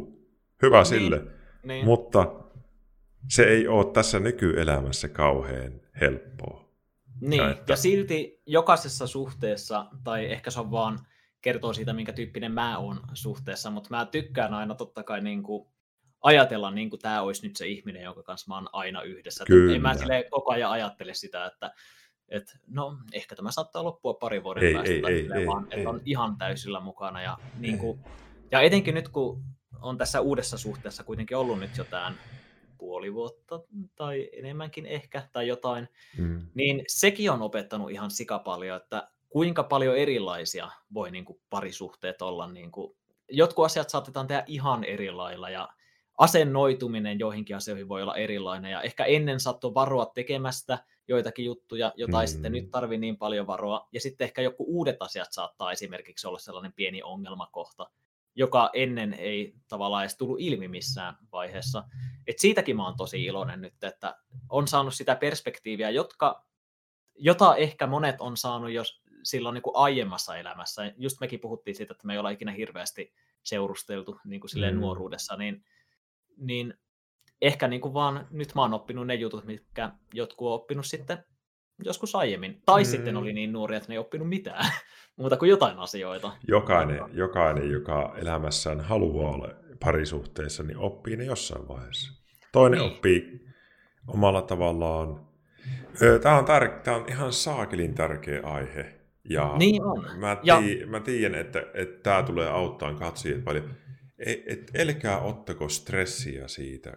Joo, ehdottomasti. Ja se, että älkää ajatelko, että parisuhde on tavallaan se parempi muoto elää. Et jotenkin musta tuntuu, että mulla on ymmärrys noussut ihan sikana niitä kohtaan, jotka on vaikka viisikymppisiä, eikä ne ole ikinä seurustellut. Tai sitten ne on eronnut ja sen jälkeen ne on ollut vaikka 15 vuotta yksinä. Että jotenkin tajunnut vaan sen, että parisuhde ei ole se parempi elämänmuoto. Ja nyt sitten kun ne on eronnut, niin oh, kuinka nyt näin pääsi käymään. Tuntuu, mm. tuntuu että monet ajattelevat, että mennään vähän niin kuin taaksepäin elämässä, mutta kun ei, ei se niin kuin ole niin. Ei mikään mm. silleen kuitenkaan muutu. Musta on tärkeintä se, että sä oot just niin kuin itses kanssa, ja sulla on itselle sellaiset niin kuin tietyt tavoitteet, tavoitteet ja intohimot ja asiat, mistä sä motivoidut ja mm. näin poispäin. Että sä voit aina itseäsi loputtomasti kehittää eteenpäin, ja se on musta niin kuin elämässä kaikista tärkeintä. Ja sit ne kaikki muut ihmiset sun elämässä on aina se toissijainen juttu, vaan sen takia, että sä oot kuitenkin se, joka aina elää itses kanssa. Niin mm. sun pitää itses kanssa selvittää myös se pää, ja sitten sen jälkeen vaikka tutustua johonkin toiseen tyyppiin ja aloittaa parisuhde ja näin poispäin. Mutta tärkeintä musta aina itsensä kanssa kaikki selvittää. Just sen eron jälkeen esimerkiksi itsellä oli eka kertaa sellainen, että kun mä oon aina ajatellut, että no jos minä joskus eroaisin, niin se ei varmaan tuntuisi missään niin kuin viikon jälkeen. Että mä pystyn niin nopeaa, mä oon ollut aina sellainen järkeilevä ihminen, mä järkeilen, että okei, okay, tämä asia oli tämän takia hyvä juttu ja näin, ja ajattelin, että ei niin kuin mikään voi kaataa mua, että mä oon aina positiivinen itteni. Mutta sitten siinä vaiheessa, kun oli kuukausi mennyt ja oli vieläkin yhtä paha olo, niin kyllä sitä mm. sitten niin alkoi vähän nöyristymään tietyllä kyllä. lailla. Että miten sitä nyt vieläkin, niin kuin, mun mielestäni mä en enää kaipaa takaisin tähän suhteeseen, mutta silti mulla on huono olo. Miksi kyllä. mulla on huono olo? Ja näin poispäin. Ja vaikka nytkin mä oon niin kuin, ö, suhteessa, niin silti vaikka olisi ollut kolme kuukautta niin, että ei ole yhtään vaivannut asiaa, niin yhtäkkiä saattaa tulla huono mieli. Ja mm. se on jotenkin käsittämättä, että mistä se tulee aina välillä. Mutta sitten toisaalta sen vaan tietää, että silloin vaan pitää märistä. Ja sitten jossain Kyllä. vaiheessa sä oot niin paljon, että se loppuu ja sitten sä oot että okei, okay, no niin. Ero, tuosta ero on semmoinen juttu, kun tuolla mulla on toi aika iso Discord-palvelin, niin Niin, niin siitä kysytään ihan hirveästi. Ihmiset kysyy, niin kuin, öö, että hei, mä erosin vuosi sitten ja mulla on vieläkin huono olo. Joo, ja mä ymmärrän sen, miksi sitä kysytään, koska siis siinä vaiheessa, kun koitti hakea sitä lohdutusta, niin kyllä mä kävin kaikki Reddit triadit läpi, että mitä ihmiset on kertonut omista eroista ja kaikkia. Näillä stepeillä pääset yli ja kaikkea. Että mä olin just se tyyppi, joka kyllä mm. tutustui kaikkeen. Ja ihan sen tasolla, että mitä kemiallisia reaktioita ihmisen aivoissa käy ja onko jotain tapoja, millä sä pystyisit niitä kemiallisia reaktioita saada niin kuin jotenkin pienemmäksi, että sulla ei olisi niin huono olo. Ja, siis mä kävin kaiken ihan niin kuin ihmisbiologiasta kyllä. läpi. Ja toisaalta nekin kyllä helpotti joo, mutta eniten helpottaa ne niin kuin, toki niin kuin läheisten tuki ja on, kaikki on, niin kuin on, on. sellainen ehdottomasti. Että, mutta on. se niin kuin nöyristi sen takia, että vaikka kuinka järki-ihminen, niin silti ihan milloin tahansa joku asia saattaa järkyttää sua niin, että menee niin kuin pois tolalta. Se vie, se vie tosi paljon aikaa. Sitä ei kannata hätäillä mm. sitä, sitä, jos tulee eroa. Että se, mitä voi sanoa niin kuin psykoterapeutti ammatissa, koska eroista puhutaan tosi paljon. Osa ihmistä eroterapia aikana se on huono suhde. Ei todellakaan mm. kaikki. Jos on hyvä suhde, niin monesti se vaan vahvistuu, mutta, mutta että se mitä mä sanon, että sitä pitää puhua tosi paljon ystävien, vanhempien, jos tulee uusi kumppani, senkin kanssa voi yrittää, se on vähän haaste, mutta, mutta tota, Joo. Ja, ammatti-ihmisen kanssa voi jutella, se ei millään etene. Ja sitten, että se vie aikaa helposti Vuosi ei Joo. ole pitkä aika siinä ero, ero mietinnöissä, että, että se vaan hiljalleen siitä sitten tasoittuu. Niin, mua välillä oikein hävetti, että miten niin kuin tässä uudessa suhteessa, vähän niin kuin vahingossa saattaa yhtäkkiä alkaa jotain puhumaan niin kuin eksästä sillä, että joo, muista silloin yhtäkään mulla oli tapana tehdä näin. Sitten mä olisin, että oh sitten, että tämä on ihan syvältä, että mä puhun tästä niin kuin, mm. niin kuin silleen, mutta, mutta niin. Joo, Toisaalta joo. se vaihe on kyllä nyt niin kuin ohi, että Kauassa, ei niin enää alkuvaiheessa. Kauassa nyt hei seurustellut tässä uudessa. Milloin tämä siis alkoi? Öö, siis tämä alkoi, öö, öö, no meillä ei ole semmoista tarkkaa niin kuin päivää, mutta siis sille tutustuin juhannuksen jälkeen. No niin, mutta tämä on niin kuin jo, aikaa on kulunut jo vähän siihenkin. Ei ole ihan, ei ole ihan kuukausi sitten alkanut juttu. Joo, kyllä. Ja muistan kyllä, että mua jännitti sikana niin kuin, mennä esimerkiksi Tinderiin, mutta samalla se oli yksi, tämä kuulostaa tosi tyhmältä, mutta silloin kun mä olin niin kuin sinkkuna, niin yksi asia, mistä mä olin eniten innossa on se, että mä pääsen eka kertaa kokemaan Tinderia. Koska kaikki puhuu Tinderistä, mutta mä en ollut ikinä kokenut sitä. Ja mä vähän kiinnosti se, että tuleeko tällä lärvillä kukaan tykkäämään? Niin kuin, saanko mä swipeja yhtään? Ja sitten totta kai se kanssa jännitti, että jos joku tunnistaa mut YouTubesta. Ja siis öö, voin sanoa, että kaikista niistä ihmistä, joiden kanssa mä juttelin siellä, niin oikeasti varmaan niin kuin 99 prosenttia. Kyllä, no okei, mä niin monen kanssa on siellä jutellut, että se voisi pyöristyä 99 mitenkään, mutta kuitenkin suurin osa tiessä, ainakin kaksi tyyppiä oli myös sellaisia, että ne luulet, että mä oon joku feikkikäyttäjä tai jotain, niin ne alkoi kysymään vähän sellaisia kysymyksiä, johon pelkästään Joona osaisi vastata. Ne koitti sanoa alkkiin, että se feikkikäyttäjä jää kiinni. Ja joo, joo. Siis aina lopulta sieltä tuli se joku dealbreaker-kysymys, että okei, tähän se ei voi osata vastata oikein, jos ei ole oikeasti Joona. Ja sitten kun mm. mä kasuaalisesti vaan vastasin oikein, niin sitten se oli vaan silleen, että joo, sori, mä oon ollut ihan salapoliisitehtävässä tässä, että anteeksi tosi kovasti. Ja oikeastaan toi hetki on ollut myös se, jolloin mulla loppuu niin kuin näiden kanssa yleensä se maku keskustella. Mm, niin kuin, Mä tykkään siitä, että joku lähtee niin kuin yrittämään käräyttämään. Mm. Niin. Et musta ne kohteliaimmat oli nimenomaan niitä, jotka ties asian, mutta ne ei tehnyt sitä mitään numeroille. Mä itse mainihin mun työstäni mm. jotain. Et esimerkiksi tämä, jonka kanssa mä nyt seurustelen, niin ei me puhuttu mun YouTube-jutuista kuin ehkä joku viidennellä kerralla, kun nähtiin. Mm. Ja se oli vaan sillä, että jos kyllä mä tiedän, mitä sä teet kyllä. Sitten mä olin vaan se, että no hyvä, että et ole puhunut siitä. Mm. että se on saattanut mulle tuoda vaivannuttavan olon. Mm. Se oli jännittävää. Pitkästä aikaa hypätä sinkkumarkkinoille. Si- sinkkuilua vähän. No niin, ja eniten mä oon yllättänyt siitä, miten loppujen lopuksi nopeaa sitä halusi mennä sille. No okei, ehkä kaverit oli sellainen ulkoinen paine, että nyt Joona teet Tinder ja tutusta, ja mä olin itse silleen, että ei mua kiinnosta vielä tavata ketään. Mutta sitten taas toisaalta samalla tuli tutustuttua ihan ah, niin kuin, niin kuin, mm. niin. Onko no. sun hei niin kuin, kumppanit, niin eh, ollut niin kuin sun videoissa tai striimeissä? Joo, siis no tämä entisestä pitkästä suhteesta, eli mun ekasta suhteesta, niin joo kyllä. Et on ollut ihan mukana. Joo, joo. Ja nyt on Et... vielä sitten ehkä harkinnassa, että haluaako vai ei.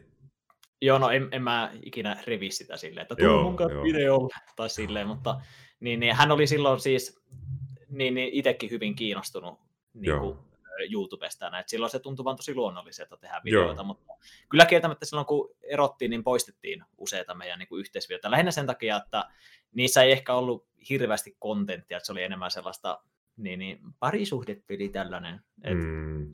niin kuin, on mulla jotain niin kuin videoita vielä sille tallella, koska siinä se parisuhde ei ole mitenkään niin kuin, tavallaan sillä ei ole merkitystä. Mm. Et ihan sama ketkä tekisi tällaisen videon. Joo, joo. Mähän, joo, mähän ratkaisin itse silleen, kun mä aloitin striimaan, kun mä oon tietysti, mulla on 15-vuotias tytär ja tuo mm. vaimo, kenen kanssa se lapsi on saatu tosi nuorena. Niin. Eli Elli ja Helmi on heidän nimet, niin, mm. niin, mä, niin kun, mä kysyin sitten, kun mä aloitin striimaa, mä olin miettinyt sitä pari vuotta jo, että, että, että olisiko se teille ok, että haluaisitteko tekin olla tässä, ja ne on sitten kummatkin silloin tällöin ollut tässä mukana, vaimo enemmän. Niin tytär silloin tällöin. Mutta se on ollut mulle niinku helpotus silleen, että, että se on heille tosi ok ja, ja että mä en täällä huoneessa tarvitse olla yksi aina. Mutta mä ymmärrän niin kummankin ratkaisun ihan totaalisesti. Että Joo, kyllä. kummassakin on puolensa. Kummassakin on tosi hyvin puolensa, että on mukana tai ei ole. Tämä on niin. kuitenkin, tämä on sulle työ. Niin. Eikö niin, tämä, on sun, tämä on sun päivätyö? Niin kuin... Tämä on mun päivätyö. Kyllä. Niin, nimenomaan. Et aika harva sitä ehkä omaan työhönsä sekoittaa. Niin. Silleen, että haluaa sekoittaa kumppaninsa siihen. Ja niin kuin, niin siis tämä on asia, mitä mä niin kuin mietin, että tunkohan mä joskus tämän uuden kanssa nyt tekevä video. Mä niin kuin mietin näitä asioita pätkääkään, että jos se itse niin kuin on silleen, että hei, että tuli mieleen tällainen videojuttu, ja siinä niin. ehkä itsekin voisi olla mukana, että se voisi olla aika hauska tällainen, niin sitten mä oon silleen, että joo, totta kai, tehdään vaan, mutta en mä niin kuin mieti sitä silleen, että olisiko nyt hyvä ratkaisu olla vai ei että se on videolla. En mä mieti tällaisia. Musta se ei ole olennaista tavallaan. Joo. Ja niin.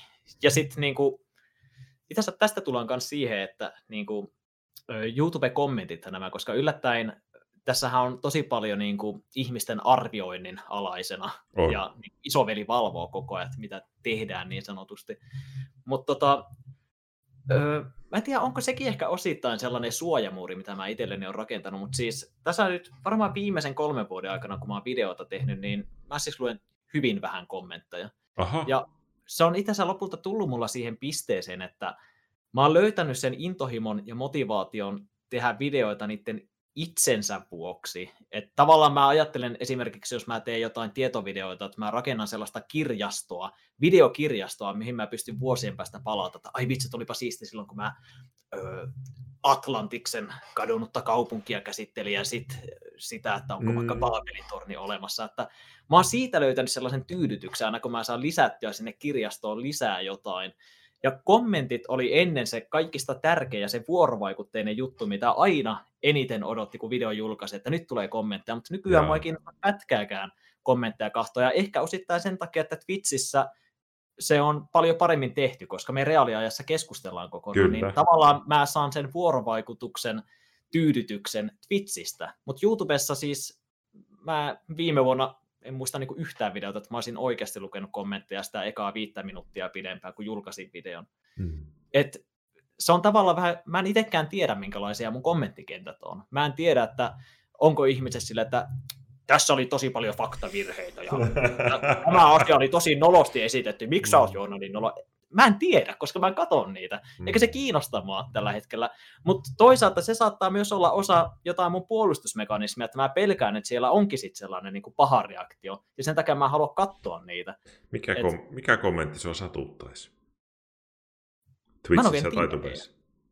En tiedä. Mulla ei tule mieleen kyllä nyt äkkiä yhtäkään sellaista, mikä olisi niin kuin, silleen, koska yleensä mä osaan silleen hyvin ulkoistaa, että niin, niin, tavallaan ihan sama toisesta korvasta sään toista ulos. En tiedä, mikä olisi nykyään sellainen, joka oikeasti voisi vähän mennä niin kuin ihon alle. Mutta ehkä nimenomaan mä vältän myös sitä tilannetta, että se, se tulisi joskus vastaan. Mutta toisaalta, toisaalta sä tota... oot fiksu siinä, että sä et enää niin kuin tee videoita vaan niin kuin sen perusteella, että no mikä... Kyllähän niin kuin varmaan tube, sä oot niin kuin just tubettaja ollut silleen paljon. Eikö, eikö niin. jo välillä mieti sille, että no minkälaiset videot niin kuin saa katsomista ja tälleen, mutta, mutta onko se sitten, no, että sulla on jo kääntynyt se siihen, että, että niin kuin enemmän, niin kuin, että no mikä mua kiinnostaisi? Joo, siis ehdottomasti. Se oli niin kuin joskus 2014, ehkä 2015 vielä iso juttu, ja nimenomaan koko ajan mietti systemaattisesti sitä, että mikä nyt olisi kannattavaa, mutta, mutta tästähän on jo niin kuin viisi vuotta, varmaan viisi vuotta kohta tehnyt videoita silleen, mm. siinä määrin, että ei niin kuin kiinnosta, että mitä ihmiset haluaisi varsinaisesti, että tekee. Toki välillä mä kysyn, että onko teillä toiveita, koska sitten sieltä saattaa joku historiallinen aihe nousta, mikä mulla ei ole edes käynyt mielessä, ja sitten kun mä olen vähän tutkimaan sitä, mä olen että tämä on siisti juttu. Hmm. Mutta niin, ehkä se on ollut helpotus siinä määrin, ja ehkä nimenomaan se myös sitten vaikuttaa siihen, minkä takia niin kuin mä en silleen tavallaan mieti sitä, että mun kanavan pitäisi kasvaa ja näin, koska, koska on löytynyt jo niin kauan sitten se, että mä haluan vaan itselleni tehdä niitä videoita, niin ehkä se nimenomaan osittain sit liittyy siihen, että mä enää tarvii niitä kommentteja ja näyttökertoja, niin. että mulla tulee sellainen tyydyttynyt olo siitä, että tämä oli nyt hyvin tehty homma, mitä seuraavaksi, vaan että mulle riittää vaan se, että mä sain tehtyä sen videon ja tulee sellainen, että nyt tämäkin on käsitelty, että mitäs muita aiheita mulla on täällä Google Docsissa, ui toi on kiinnostava, mä haluan tosta tehdä ja se on niin kuin Onpa jännä hei, niin kuin, onpa jännä, että sä niin kuin, oot, sulla on ihan omanlainen tapa ajatella niitä ja, ja sopii sulle. Että sä varmaan mm. jaksat tolleen sitä, sä oot tehnyt sitä tosi pitkään. Se olisikin ollut seuraava aihe, mistä mä haluaisin kysyä sulta, että minkälaista on olla noin iso YouTubettaja? No kun mun mielestä mä en edes oo sille iso YouTube. Että musta tuntuu, että mä oon ollut aina sellaisessa kivassa välimaastossa, että kaikki isommat herbat ja lakot saa isoimman huomioon. Mä saan kivasti olla siellä niin kuin varjoissa. Ainakin niin mä oon itse ajatellut, että jos on joku niin kuin, mä oon yleensä, jos meillä on jotain tubetoureja ja muita keikkoja, niin mä oon yleensä juontajana. Ja tämän mä voin vilpittömästi sanoa, että mä tykkään olla juontajana sen takia, että mun tarvii hirveän vähän itsestäni avata tai hirveästi niin kuin itse olla se esillä oleva, vaan mä tykkään tosi paljon muilta kysellä ja muita haastaa kilpailuihin ja olla tavallaan tietynlaisessa kontrollissa, että saa niin kuin, niin kuin vietyä läpi sitä ohjelmaa. Mä nautin mm. ihan sikana siitä. Ja se myös liittyy siihen urheiluselostamiseen, koska se on myös sellaista tietynlaista läpivientiä. Kaikki mm. selostaminen, juontaminen ja tollainen on musta ihan sairaan hauskaa. Ja silloin musta tuntuu, että kaikki on kivassa hallinnassa, mutta sitten jos tavallaan mä menen keikalle, että mä menen sen takia keikalle, että nyt tulee se Johnny VD YouTube, että mua ollaan haastattelemassa. Mulla on ehkä vähän sellainen, niin kuin, että mä en nyt tiedä, mitä tässä tulee tapahtumaan, niin ehkä sekin on sitä mm. pelkoa sitten toisaalta vähän, että mitä tässä saattaa tapahtua. Mm. Mutta Sä tykkäät niin olla hallinnassa. Ollut... Niin, kyllä. Mm. Et osaa niiden omien vahvuuksien mukaan silleen niin kuin mm. elää noissa. Sä oot löytänyt oman tavan. Niin, ja siis mm niin, mun mielestä mä oon saanut aina olla sellaisessa kivassa välimaastossa, että on niin kuin tarpeeksi iso YouTube, että voi tehdä työkseen, mutta samaan aikaan mä en kadehdi yhtään niitä, jotka on isompia. Mm. Ja välillä mua jopa vähän säälittää se, että isommilla voi olla sitten se, että jos jotain pahaa tapahtuu, niin sitten varmasti media mässäilee sillä. Tai ylipäätään se saa isomman reaktioaikaa vaan sen takia, että heillä on isompi seuraajakunta, niin totta mm. kai enemmän silmäpareja tulee kuulemaan siitä jostain isosta kriisistä, mikä nyt sillä tapahtuisi esimerkiksi. Et mä oon just sen verran sopivan pieni, että kun Joona eros keväällä, niin tuskin kukaan lehti on kirjoittanut asiasta tai ketä on kiinnostanut pätkääkään. Ja se on tosi huojentava juttu, ja mä haluan pitää sen sellaisena, että jos se menisi liian isoksi, niin en mä tiedä, alkaisinko mä suojelemaan taas itseäni jollain lailla. Vähän niin kuin talenta-aikana silloin. Mm. Että sitä ehkä alkoi suojella itseään myös silleen, että halusi hillitä sitä tavallaan. Joo. En tiedä.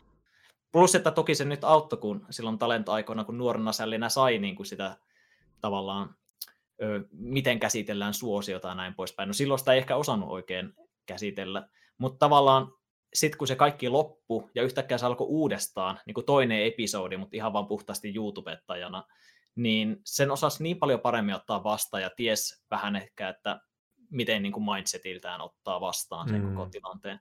Joka oli tosi hyvä juttu, koska moni nuori, joka nyt tekee sosiaalista mediaa vaikka työkseen, niin se on ihan äärettömän iso siis se hy- höykytys, mitä voi tulla niin kuin siinä mukana. Ja mä oon iloinen siitä, että mä oon saanut tavallaan kerran jo kokea sen, koska sitten samalla osaa itse ehkä välttää ne isoimmat virheet, mitä voi tehdä vahingossa. Et siitä mä oon tosi kiitollinen. Wow. Sä et tiedä, miten hyvältä tuo kuulostaa, kun sä puhut.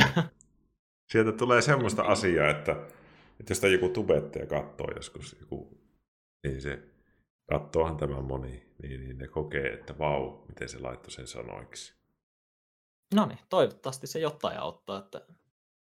Mutta niin siis, kun muista tuntuu, että moni ajattelee YouTubeakin vähän sellaisena niin kuin, ei ehkä välttämättä YouTubettajat ajattelee näin, mutta enemmänkin yleisö ajattelee sitä, että kaikki haluaa olla se isoin ja se seuraava iso hitti. Ja aivan niin kuin taas jotain kilpailua, mutta kun ei se missään vaiheessa mun mielestä ole ollut, eikä saiskaan olla. Mm. Ja jos se meni sellaiseksi kilpailuksi, niin totta kai kaikki haluaisi apusaa systeemiä sen mukaan, että mikä on suosittua. Ja sitten se tappaa sen kaiken kontentin YouTubesta. Kaikilla on vaan homogeenista sisältöä ja tosi sellaista niin kuin, en mä tiedä, kuulostaa vaan tylsältä ja samalla niin raskalta, että mä en niin kuin edes halua seurata tuollaista. Mä haluan vaan pysyä siinä omassa turvallisessa kuplassa ja tehdä videoita. Että vaikka mä teen videoita työkseni, niin mä katson hirveän vähän niin kuin itse muiden YouTubettajien videoita, etenkin suomalaisia. Mä en siis suomalaisia oikeastaan seuraa silleen, ta, mm. muuta kuin, niin kuin kavereita silleen katon välillä, että miten kuuluu vaikka ö, Herbalistille ja mitenkäs sitä Salmisella menee, koska nämä on ihmisiä, joiden kanssa mä oon tehnyt töitä niin kuin mm. keikkojen osalta ja näin, niin totta kai mua kiinnostaa tietää, mitä niille kuuluu. Mm. Mutta muuten mä oikeastaan katon YouTubessa vaan niin kuin näitä mitä mä oon ihan kaikkisti katsonut jotain ulkomaalaisia tekijöitä. Muun muassa mm. James Rolfe, joka tekee muun muassa Angry Video Game Nerdia, niin se on ollut, se on ollut yksi mun lemppareita yläasteelta asti ja vieläkin viihdyttää. Et ehkä mä oon vaan huonosti löytää uusia ihmisiä, mutta mä oon vaan niinku juurtunut näihin, mitä mä oon aina katsonut.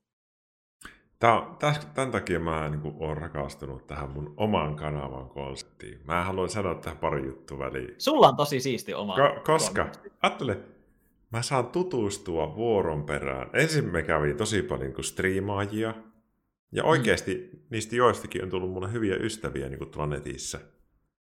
Ai, nyt, nyt, nyt, on tullut niin YouTubettajia hiljalleen enemmän, koska tämä on löytänyt sinne ja mäkin olen aloittanut Tube-kanavan. No se on aika pieni vielä, mm. mutta minä tiedän, että tämmöinen sisältö, niin se kasvaa isoksi. Ei se ole ajan kysymys. Niin. Mutta että nyt mä saan tutustua sinuun ja joskus mä saan tutustua siihen seuraavaan ja ja, ja niin. ihanaa niin. päästä tutustuun. Mä haluan olla joskus vähän niin kuin tämän niin kuin tämmöisen striimi ja YouTube ja tämmöisen, tämmöisen niin yhteisöjen semmoinen, tämä on se tyyppi, joka, niin kuin, joka tämmöistä vähän niin kuin mielenterveysjuttua tuo tänne. Että mä saan levittää oh. sitä mielenterveyden ja semmoisen, että puhumisen ilosanomaa. Ja se on helvetin siistiä. No. No siis onhan toi aivan sikasiista. Se on se mun ajatus. Saanut, niin, kuin, niin, ja sä oot saanut tosi kivaa siis jalansijaa. Oh, silleen, vaikka, vaikka mä en ollut katsonut sun videoita ennen kuin mulle kerrottiin Will-fiilistä, niin silti mä tiesin sut kuitenkin nimeltä. Niin. Silleen, että se, eikö se ole se joku psykoterapeutti? joo, joo, joo, joo, joo. Siis mä oon tosi iloinen niin jätkän puolesta, että miten niin kuin toi on lähtenyt. Ja toivottavasti toi kantaa vielä pidemmälle. Niin kuin... ja, sit, ja se niin kuin itsellä se, se, että no miksi mä haluan, että tämä kasvaa isommaksi, on se, että tällä hetkellä mulla ei ole aikaa, koska mä joudun tekemään mm. paljon töitä, millä mä niin kuin, saan maksettua tämän kodin ja perheen ja psykoterapiatyötä, niin. mikä on siis kiva työ, mutta että jos mä haluaisin tehdä parempia videoita, niin sitten tärkeää mulle, että mä saan siitä jotain. Niin, Mutta mä, se on se on ajan kysymys ja mä tiedän, että se onnistuu jossain vaiheessa ja näin. Mutta Mun tekee mm. mieli kysyä sulta. Tässä on muuten tera- terapeutin semmoinen, psykoterapeutin semmoinen psyykkeessä oleva osa, että aina kun meidän itsestään puhumaan, niin tulee semmoinen vähän, että no niin, muistapas Ville, mistä tässä on kyse. Joo. tota, mitä sä haluat niin kun elämällä? Sä oot puhunut siitä urheilujutusta, että urheiluselostaja, mutta miten, mm. minkälaisia haaveita sulla on nyt elämälle? Tai parisuhteelle, perhejuttuja ehkä? Mitä sä haluat? Mm. Vai elät sä ihan hetkessä vai? No mä oon loppujen lopuksi silleen, mä elän aika vuosi kerralla, että mä niin kuin, on nyt suunnitellut tätä vuotta aika valmiiksi, että mitä kaikkea mä haluan tehdä. Mm. Ja mulla on oikeastaan jo muutama projekti, mitä mä haluaisin alkaa myös jo ensi vuonna sitten tekemään. Et mä kyllä silleen, ehkä mun tavoite on elämässä niin kuin aina olla jostakin innostuna, jossakin koittaa kehittää itseäni eteenpäin, koska kaikista tylsin tilanne mun elämässä aina silloin, jos mulla ei ole jotain, missä mä yritän kehittää itseäni, tai ei ole jotain, mitä mä odotan tällä hetkellä. Et esimerkiksi silloin se oli itselleni tosi iso juttu, kun sai sen kaksi kuukautta asua Japanissa, koska sitä reissua oltiin oikeasti niin kuin kaksi vuotta ennen jo puhuttu ekan kerran, ja ö, suurin piirtein vuosi ennen sitä reissua, ehkä yli vuosi, niin me tiedettiin ja oltiin vähän niin kuin lyöty lukkoon, että me mennään sinne tota, Japaniin asumaan hetkeksi. Niin vaikka kuinka olisi paskapäivä, niin silti tietää, että sieltä on tulossa jossakin kohtaa nyt se huippujuttu. Et mä tykkään sikana siitä, että on se joku asia, mitä odottaa niin paljon, että se oikein kutkuttaa mahan pohjasta aina, kun sitä ajattelee. Tällä hetkellä sellainen, mikä mua kutkuttaa, niin no on muutama sellainen juttu, mistä mä saa puhua, mutta mä haluan uudelleen Japaniin mennä. Ja mm. mielellään kahdeksi kuukaudeksi tai tällä kertaa vielä pidemmäksikin aikaa. Toki nyt ensin odotetaan nämä koronat ja muut hommat pois eestä, mutta en mä nyt vielä oiskaan mennyt, koska yllättäen sinne meni paljon rahaa myös, niin en mä tänä vuonna pystyisi mm. todellakaan mennä tosta vaan. Joten sinänsä tämä tuli hyvään aikaan mulle, koska mä en muutenkaan voisi mennä, mutta nyt ei ole ylimääräisiä houkutuksia mm. lähteä. Niin ehkä just se, että mä haluan aina yrittää löytää niitä uusia asioita, mistä innostuu ja mitä pääsee nörtteilemään oikein kunnolla. Että esimerkiksi nyt viime vuonna se oli vaikka se Super Mario 1 sellainen ehoton iso juttu ja sellainen intohimo, missä halusi olla maailman paras ja näin poispäin. Sitten tälle vuodelle mulla on jo mielessä muutama uusi juttu, mitä mä haluan tehdä ja No mä voin oikeastaan puhua jo seuraavasta vuodesta, mutta mä haluaisin siis suunnitella ja kehitellä täysin oman lautapelin. Mä siis wow. rakastan lautapelejä aivan ylitse pääsemättä paljon. Mä oon tähän asti suunnitellut kaksi lautapeliä, josta toinen on niin huono, että siitä mä en ikinä enää tule puhumaan. Ja toinen on sellainen, että siinä olisi potentiaalia, mutta se vaatii tosi paljon vielä kehittämistyötä. Mutta mulla on tämä vuosi niin täynnä, että mä en kerkeä suunnitella sitä, joten mä oon vähän niin kuin alustavasti miettinyt, että 2022, olisiko se se vuosi, kun mä kehittelisin oman lautapeliä. Se on niin siisti ratkoa niitä, että miten mä balansoisin nämä tekijät, mitähän mekaniikkaa tähän voisi vielä lisätä. Ja mä rakastan just tällaisten asioiden äärellä niin kuin näpräillä niitä ja suunnitella niitä ja inspiroitua muiden lautapeleistä, että aina kun mä pelaan lautapelejä, niin mä aina mietin se, että vitsi, tää on nerokasta designia, että miten se on keksinyt tämän jutun. Ja mm. sitten mä löydän näitä samanlaisia juttuja tosi monesta asiasta. Mä olisin, että vitsi, miten hyvää designia. Ja toi oli tosi hyvin tehty. Ja mm. Tällaisia innostavia juttuja. Mä tavallaan toivon, että mä en ikinä tyylisesti tai kyllästy sillä lailla, että mulla ei olisi jostakin, mistä mä innostun niin kuin tuolla lailla. Et, joo, on mulla niitä perushaaveitakin, että haluan joskus olla naimisissa ja haluan, että mulla on lapsia. Mä haluan lapsille opettaa planeetat ja niiden järjestykset ja haluan opettaa sitä pyöräilemään ja pelata sen kanssa Super Mario 3. Joo, mulla on nämä haaveet kanssa, joo. Mutta Ennen sitä silti, mulla, mm. niin, silti tärkeää mulle on niin kuin myös ne, tai ensisijaisen tärkeää mulla on no omat jutut, mm. niin kuin mitä mä haluan aina pitää läsnä. Ja vaikka olisikin lapsi, totta kai se niin kuin vie hirveästi niin kuin omaa aikaa ja näin poispäin. Mutta sitten se on taas vaan aikatauluttamista ja sellaista, että mä pystyn niitä omia juttuja silti tehdä siinä samalla. Et, niin kuin, niin, mä haluan aina innostua asioista ja näin se on, se, on, se on semmoinen juttu, mä voin sanoa sulle siitä lapsesta jo sen, että, että sitten kun lapsi tulee, jos kaikki menee hyvin ja semmoinen tulee elämään, mm. niin siinä, kun sä näet sen, kun se on syntynyt, nyt menee muuten diipiksi, mutta hitto, sitä vartenhan me tässä ollaan. Tän mä haluan jakaa sulle. Mm. Siinä kohtaa muuttuu elämän järjestys vähän. Yhtäkkiä tulee semmoinen olo, että onkin yhtäkkiä joku tärkeämpi asia kuin mikään minun asia. Mutta ei se vie pois niitä, ei se vie pois niitä, mutta yhtäkkiä sä välität jostain. Jos bussi on tulossa ja jommankumman pitäisi tehdä se alle, hirveä ajatus, niin mieluummin menisi itse. Mm. Että se, niin kun, se lapsi jotenkin itsellä ainakin, vaikka sen kanssa välillä saa ottaa yhteenkin, viimeistään nämä pikkusen piti ottaa tuossa, mutta, mutta se muuttaa elämänjärjestystä. Mutta se tuo myös semmoisen, että se mitä mä teen, niin mä haluan tehdä kunnolla. Mm. No sä teet muutenkin jo, mutta susta tulee hito hyvä isä, mä sanon suoraan nyt tässä. Joo, siis ja mä Mä tiedän, että musta tulee tosi hyvä isä, mutta mua, ehkä se, niin kuin mikä muun muassa mua pelottaa niin kuin tällaisessa lapsentekohommissa on niin kuin se, että mitä jos mä löydänkin äkkiä itteni sellaisessa tilanteessa, että mun lapsi on neljävuotias, ja joo, se on tosi ihana, mä rakastan sitä tosi paljon, mutta silti mulla on vähän sellainen olo, että mä haluaisin, että mun elämä olisi jotenkin erilaista, ja sitten alkaa miettiä niitä kaikkia keinoja, ja sitten lopulta ainoa, mikä sulla tulee mieleen, on se, että mun ehkä pitäisi olla yksin. Että mitä jos kävisikin sillä lailla? Ei mulla mm-hmm. ikinä olisi sydäntä jättää mun omaa lasta. Eikä Ei. mä haluaisikaan. Mä haluaisin, että lapsi saisi elää sellaisessa perheessä, että siinä on äiti ja isä ja meillä asuttaisiin saman katon alla ja näkisi sen kehityksen ja kasvun. Mutta mitä jos sä vaan innostutkin niin paljon henkilökohtaisella tasolla ihan kaikista maailman asioista, mutta sä et voikaan toteuttaa niitä, koska sulla ei vaan riitä aika niihin kaikkiin, niin mitä jos sä yhtäkkiä löydäkin itse siitä tilanteesta, että sulla onkin tosi huono olla, mutta taas vastaavasti sä saatat olla 60 ja olla silleen, että vitsi, että olisiko sittenkin niitä lapsia pitänyt tehdä. Tämä on tosi ärsyttävä vaihe, kun tämä tulee niin nopea. Mä oon kohta 28. Se, mä, mä, mä, ajattelin, mä ajattelin, että sulla on sellainen ikä, että se rupeaa vähän kuumottelemaan jossain. No se rupeaa kuumottelemaan, mm. kun mun isosisko niin kuin ensimmäisen lapsen vitosena hommassa. Mä ajattelin, silloin mä olin joku 17 tai jotain, mä olin se, että okei, no varmaan suurin piirtein itselläkin silloin. Ja sitten kun mä olin vitonen, niin mikään ei ollut muuttunut siitä mm. mindsetistä, mikä mulla oli joku 18-vuotiaana. Ei mitään toivoa, että mulla olisi vielä silloin lapsi.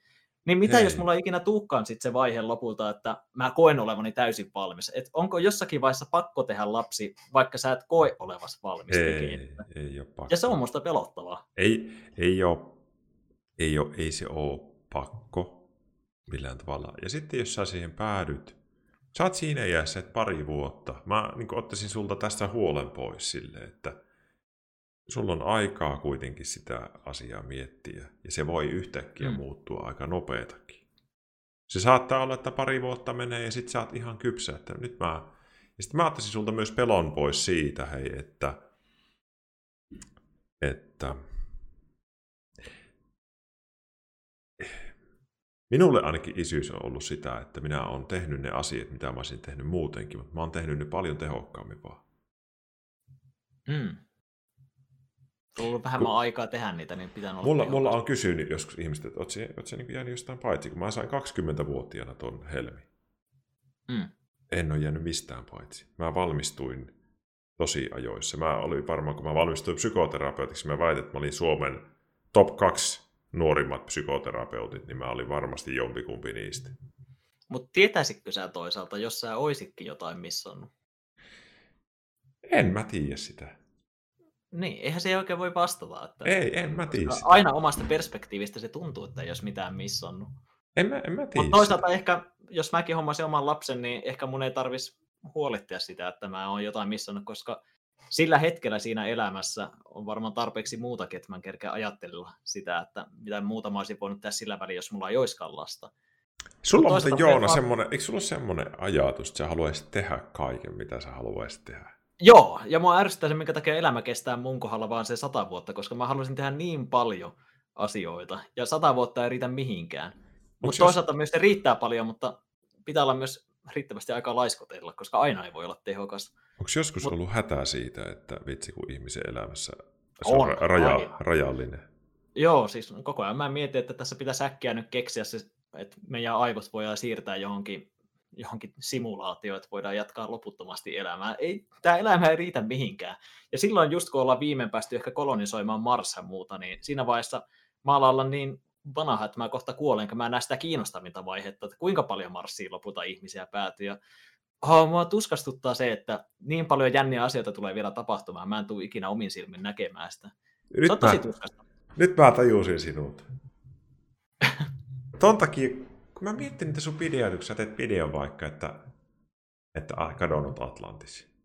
Mm. Sua kiinnostaa elämä ja maapallo niin paljon. Aivan nautin. Ja Marsin, kolon, Marsin muuttaminen. Joo, se on ollut pienestä asti, kun ensimmäisen Maurikunnaksen avaruuskirja sai tyylin kolme vuotta, ja niin siitä lähtien se ollut sitä, että... Sä et, et halua missata siis, mitään. Joo, ja siis se on aina se, että meet kello 12 ennen nukkumaan, mennään lukemaan jotain. Yhtäkkiä saat niin monta Wikipedia-artikkelia ja kaikkea muita lähteitä, mitä ikinä löytyykään aiheesta lukenut, että aina vaan se menee siihen, että menee lopulta puoli viideltä nukkumaan, koska aina on jotain kiinnostavaa tietoa, mitä lukee. Ja mä oon just se idiootti, joka haluaa kaikista tietää kaiken. Et sä ole idiootti. No, mutta tietyllä tapaa. Vähän ääliö kuitenkin pitää olla, että tällainen on, mutta... Mutta siis, mulle niin, tuli, on... miksi, miksi mulle tuli niinku yhtä aikaa niinku vähän surullinen olo, kun mä kuuntelin tota. Mä mietin, se tuli varmaan siitä, kun mä tajusin, että sä et haluaisi kuolla ikinä. No niin, no tällä hetkellä haluaisi kuolla ikinä. En Mikä mä tiedä, joskus menee niin huonosti asiat, että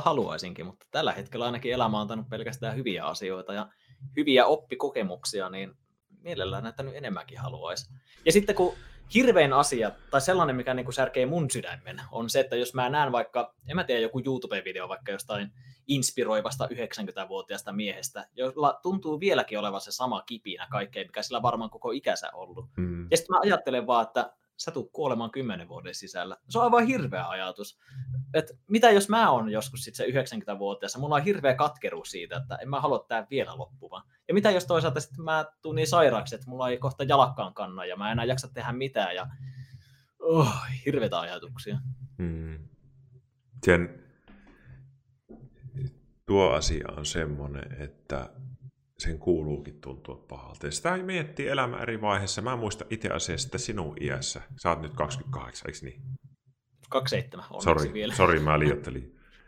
Mä, mä mietin, että si, tossa iässä mä olin just niin opiskelemassa psykoterapeutiksi ja mä mietin mm. ihan hirveästi tota samaa. Mulla oli hirveä kiire saada itteni valmiiksi ja, ja, ja opiskella ja päästä ja vaikka mitä ja muuttaa mm-hmm. ja kotia. Ja, ja, nyt mulla on niin mennyt ohi se. Nyt mulla ei ole mitään, mutta kun mä vaan haluaisin vaan striimailla ja tubetella tässä. Ja mä oon, niin. mä oon tosi ki, niin kun, se semmoinen elämän tuska on vähän helpottanut. Mä toivon, että mä kans kasvan tuohon vaiheeseen ja koen ton saman fiiliksen, koska tällä hetkellä se on oikeasti aika raastava ajatella, että... että, että... Tossa on ihana puoli sinussa. Ton takia niin kuin, toi on just se, kun mä oon miettinyt, että mikä se sun juttu on, niin sä oot semmoinen niin kuin, sussa on sisäänrakennettuna niin kuin siihen aikuisuuteen semmoinen lapsen innostuneisuus. Joo, joo. Eikö ookin? Eikö ookin? On, on, on aivan selkeästi. Ja.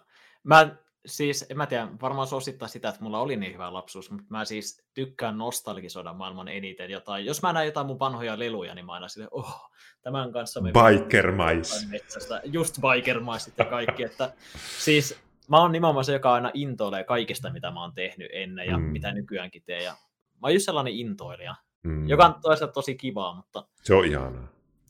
Se on joo, mutta välillä se on myös kyllä raastavaa, aina kaikista alkaa. Mä voin sanoa, jos katsotte tuonne taakse, että minäkin olen intoilija. Ota mä siinä, siinä on 5000 palaa. Että, Toi on kyllä aivan käsittämätön tekijä. Kyllä mun tota, niin kuin varmaan tuttuvat vähän miettii, että mitä hittoa tuo Ville niin kuin puuhaa nykyään, että striimailee ja rakentaa legoja. Mutta noin se pitääkin mennä, että ei sitä pidä miettiä, mitä muut ajattelee siitä. Ei, että... ei, ei. Ei sillä ole mitään väliä. Että, että... Ei sillä ole mitään ei väliä, ole. mitä muut ajattelee siitä, että mulla on harmaa huppari, sulla on oranssi. Niin. Se, niin. se vaan se tärkeintä, että sä oot ihana ihminen. Niin, nimenomaan. Mä tykkään susta jo nyt. Niin sä voit kehittää silti itsestäsi ihan Kyllä. ihmisen. Et, niin. Kaikki voi rajattomasti kehittää itseä. Ja mä oon aina tykännyt sitäkin sanoa, kun koululla monesti kun esiintymässä, että kun että eniten oppimista tapahtuu aina vapaa-ajalla. Kun jotenkin mm. tuntuu, että kaikki ajattelee, että koulussa tehdään itsestämme se, mitä me ollaan, mutta se on just päinvastoin, että asiat, mitä sä teet kotona ja ylipäätään omalla ajalla, se on niitä, jotka kehittää sua eniten eteenpäin, koska usein sä teet niitä asioita sen takia, että sä teet niitä omasta puhtaasta mielenkiinnosta. Et, niin kuin, se on ihan sama, että mitä siellä koulussa on tapahtunut, mutta eniten sä vapaa-ajalla kehität mm. itseäsi ehkä jo, jollakin se kestää kauemmin löytää tavallaan se, että mitä haluaa kehittää itsessään, ja onko ne nyt jotain näitä perinteisiä aineita, matematiikkaa, mitä lieneekään, vai onko se jotain vähän spesifimpää, mutta hei, nyt vapaa-aika on niin se, missä tehdään itsestään. Mä keksin, hei, Zoneisen, jo, Joonaksi mä rupean sanomaan sun. Sen, mikä tämän Joo. videon YouTube-otsikko on. Tämä on vieraana Zone VD ja Hakasissa. Kerkeänkö tehdä kaiken tässä elämässä? Hmm, toimii. toimii. Se, se kuvaa sinua. Tai, tai kai haluaisin kirjata tehdä. Jotenkin mä asettelen sen vielä paremmin, mutta se, se kuvaa sinua. Joo, mä saan kiinni sinun ajatuksen kyllä. Koska... Hitsi. No, ei mitään. Mitäs muuta? Mitä muuta? Meillä on aikaa mennyt ihan sikana, mutta Niin sä, heti, heti, kun sä, heti kun sä koet, että nyt mulle riittää, niin sä voit sanoa ei, siis, se. Mä oon silleen, että kumpa tämä ei loppuisi ikinä. On ihanaa jutella psykoterapeutin kanssa. Eikö, eikö rauhoitu vähän? Rauhoittuu aivan ehdottomasti. Mä voisin vaikka loppu yön tässä istua ja olla jututettavana. Se, toi, toi kri, kriisi, mistä sä niin vähän puhuit tuossa, tuommoinen kuolema, elämä, mm. se, on, se on meidän kaikkien ratkaistava.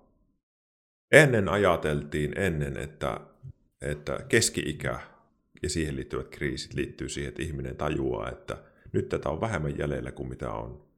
Että mä oon nyt ylittänyt puolen välin.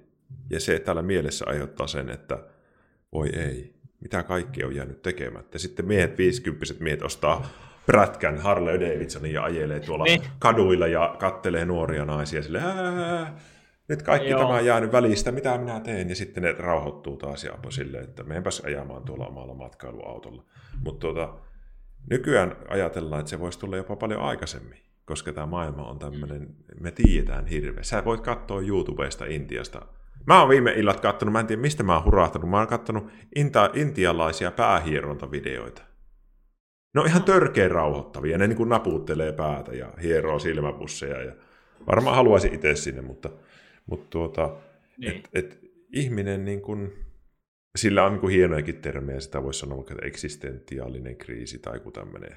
Eli semmoinen miettii olemassaoloa ja näin. Mutta hei, niin. tärkeintä tietää kaikki, ketkä tämän katsoo tupeessa, ketkä on nyt täällä, että se kuuluu meidän elämään. Se on pakko käydä läpi. Joo, ja, ja toisaalta... se, se eleilee siinä elämän mukana. Välillä sä unohdat sen vuosikymmeniksi, vuosiksi, välillä se tulee takaisin. Ja se, se sahaa ees takaisin. Niin, ja toisaalta, en mä tiedä, kai tämä on myös osa sitä, että mä tykkään järkeillä asioita, mutta oh. kun mä mietin vaikka sitä, jos itse vaikka joskus kuolee, kun en mä koe kuitenkaan, että mulla olisi kuoleman pelkoa sille, en mä usko, että se... Ei, se, ei, niin, ei sen tarvitse olla sitä. Niin. Kun niin kuin siis, no niin, jos kuolee, sen jälkeen sä et enää tunne mitään, on vaan se ikuinen tyhjä, niin ei sulla mm. mitään aivoja miettiä sitä tilannetta. Onpa hyvä, että ei enää ikinä tapahdu mitään, niin hällä väliä, kun sä oot unessakin, niin et sä tajua tai tunne hirveästi mitään, niin se on tavallaan mulle sellainen, joka antaa toista lohtua. Mm. Eli mulla on jonkin sorti afterlife-aivo, joka sitten jää aina tuskastelemaan kaikkea. Mä, näen, mä elän uudelleen ja uudelleen itteni jossain afterlifeissa, näen vaan kaiken sen, mitä jäi tekemättä. Sitten se saattaisi olla aika tuskasta, mutta mm. pidän sitä aika epätodennäköisenä. Mm. Just niin. näin, just näin. Joo. Eli, eli kuulostaa siltä, että sun elämässä on asiat niin kuin aika mukavasti. Mulla on Tällä tosi hetkellä. hyvin oikeastaan. Et tota, ehkä sellainen, mitä mä niin mietin koko ajan on se, että mm, pitäisikö jossain vaiheessa ottaa niin joku uusi askel johonkin päin. Ja aika isosti mä mietin sitä, että onko esimerkiksi tämä YouTube sellainen, että, että tätä on nyt kuitenkin tehnyt sen mitä 12 vai 13 vuotta, niin mm. koko ajan sitä vähän miettii, että olisiko tämän aikakauden aika ollut jo siinä ja siirtynyt johonkin uuteen, ja mitä se uusi toisaalta voisi olla, että mm. koko ajan mä niin mietin vähän sille episodeina nämä, että Tämä on ollut aika pitkä episodi, tämä YouTube nyt tässä. Et muuten musta tuntuu, että mun elämä on ollut sellaiset niin kuin kolmen vuoden sykleissä tai jotain, mutta tämä YouTube-vaihe on nyt kestänyt jotenkin kauemmin. Mutta toisaalta YouTubekin on niin monipuolinen työ sekä harrastus, että se muuttaa muotoa niin kovasti, että ehkä mun ei pitäisi lokeroida sitä yhteen mm. 13 vuoteen, vaan siihen liittyy niin monta osaa, jotka on sitten osana sitä muutakin elämää, koska yllättäen elämä ei saa olla muuta, tai siis elämän pitää olla muutakin kuin YouTube, yritän sanoa. Mm, mm. Että niin, ja toisaalta se, mä oon mm. pitänyt huolen siitä, että se vapaa-aika on niin kuin, paljon niin kuin, muutakin. Et siitä mä oon päässyt onneksi jo niin kuin, kauan sitten eroon, että koko sun elämä ei ole YouTubessa, kun tuntuu, että jotkut, se on, tää on hauskaa, tää on tosi hauskaa. Tätähän varmasti säkin mielellään striimaisit vaikka joka päivää vielä enemmänkin, mm. mutta sitten Totta, hyvin sitä ei ole välttämättä paras ratkaisu. Että sitten saattaa olla niitä jotain muita juttuja, mitä kuitenkin pitää oh. ja haluaa tehdä myös siinä taustalla.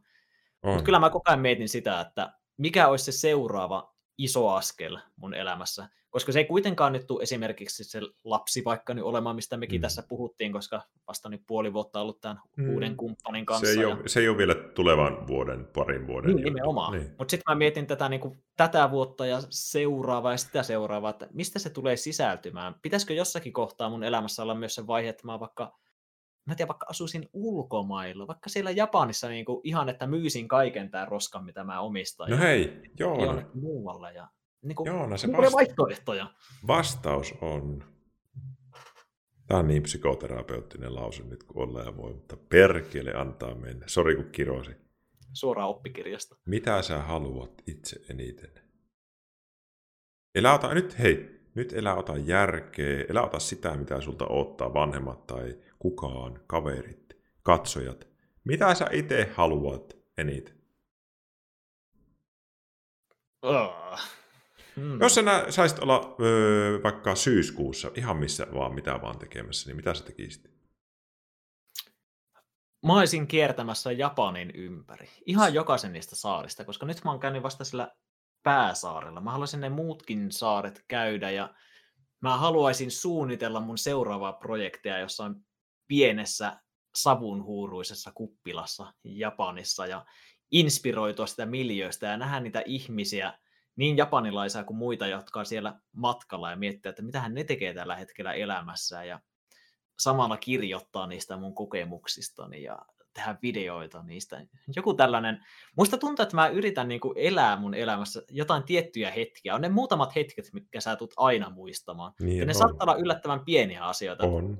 Jos vaikka mä mietin, mikä on ollut mun elämän paras hetki, niin yksi parhaita hetkiä, se kuulostaa maailman mitättömimmältä, mutta se oli yksi hetki vaan just Japanissa ollessa, sellainen nätti auringonlasku ja käveltiin vaan sellaisella niin kuin peltoniityn viertä tai sellaista. Oli tosi kiva ilma ja silloin tuntui, että tämä on niin kuin yksi elämän parhaita hetkiä, vaikka varsinaisesti mitä ei tapahtunut siinä. Siinä vaan käveli, mutta se joku fiilis. Ja se fiilis on tosi vaikea löytää. Ja se fiilis ei yleensä löydy esimerkiksi sillä, että sä öö, vaikka en mä tiedä, ostat jonkun lappikokemusmatkan, joka kestää tasan viikon, koska yleensä se on jotenkin tosi, voisiko sanoa teollista tai sellaista, että kaikki tulee kokemaan tämä sama, että nyt silitetään poroa ja käydään poroajelulla. Se on tosi vaikea löytää noita tällaisia hetkiä.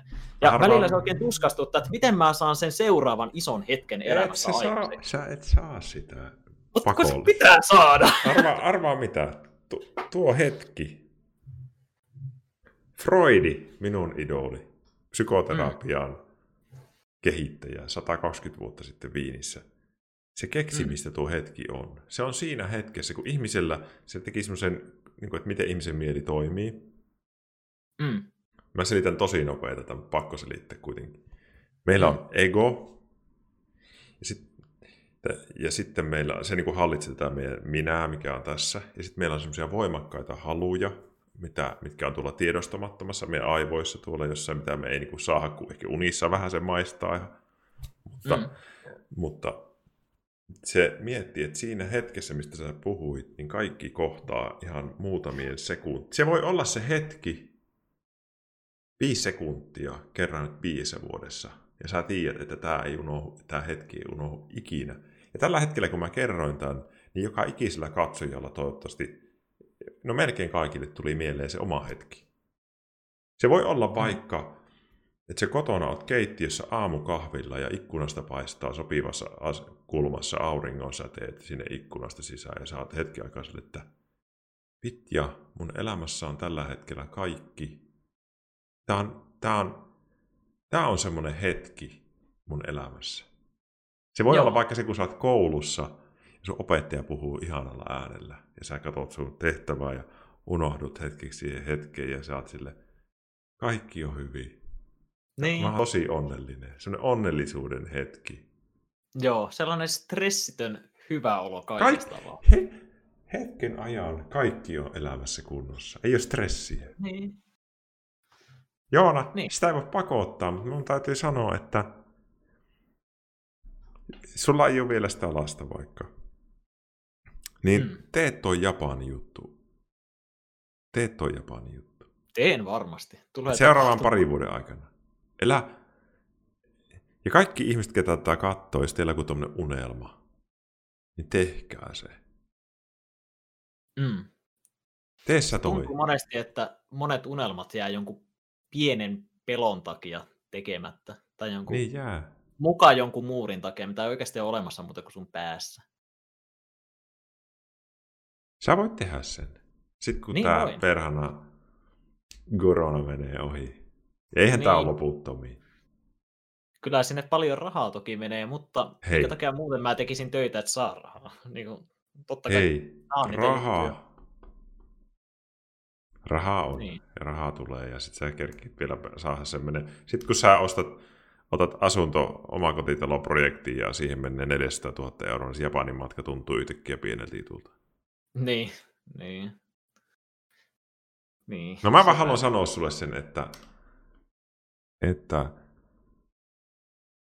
jos sä haluat jotain, niin sä voit tehdä sen. Mm. Joo, mä oon kans tuota mieltä.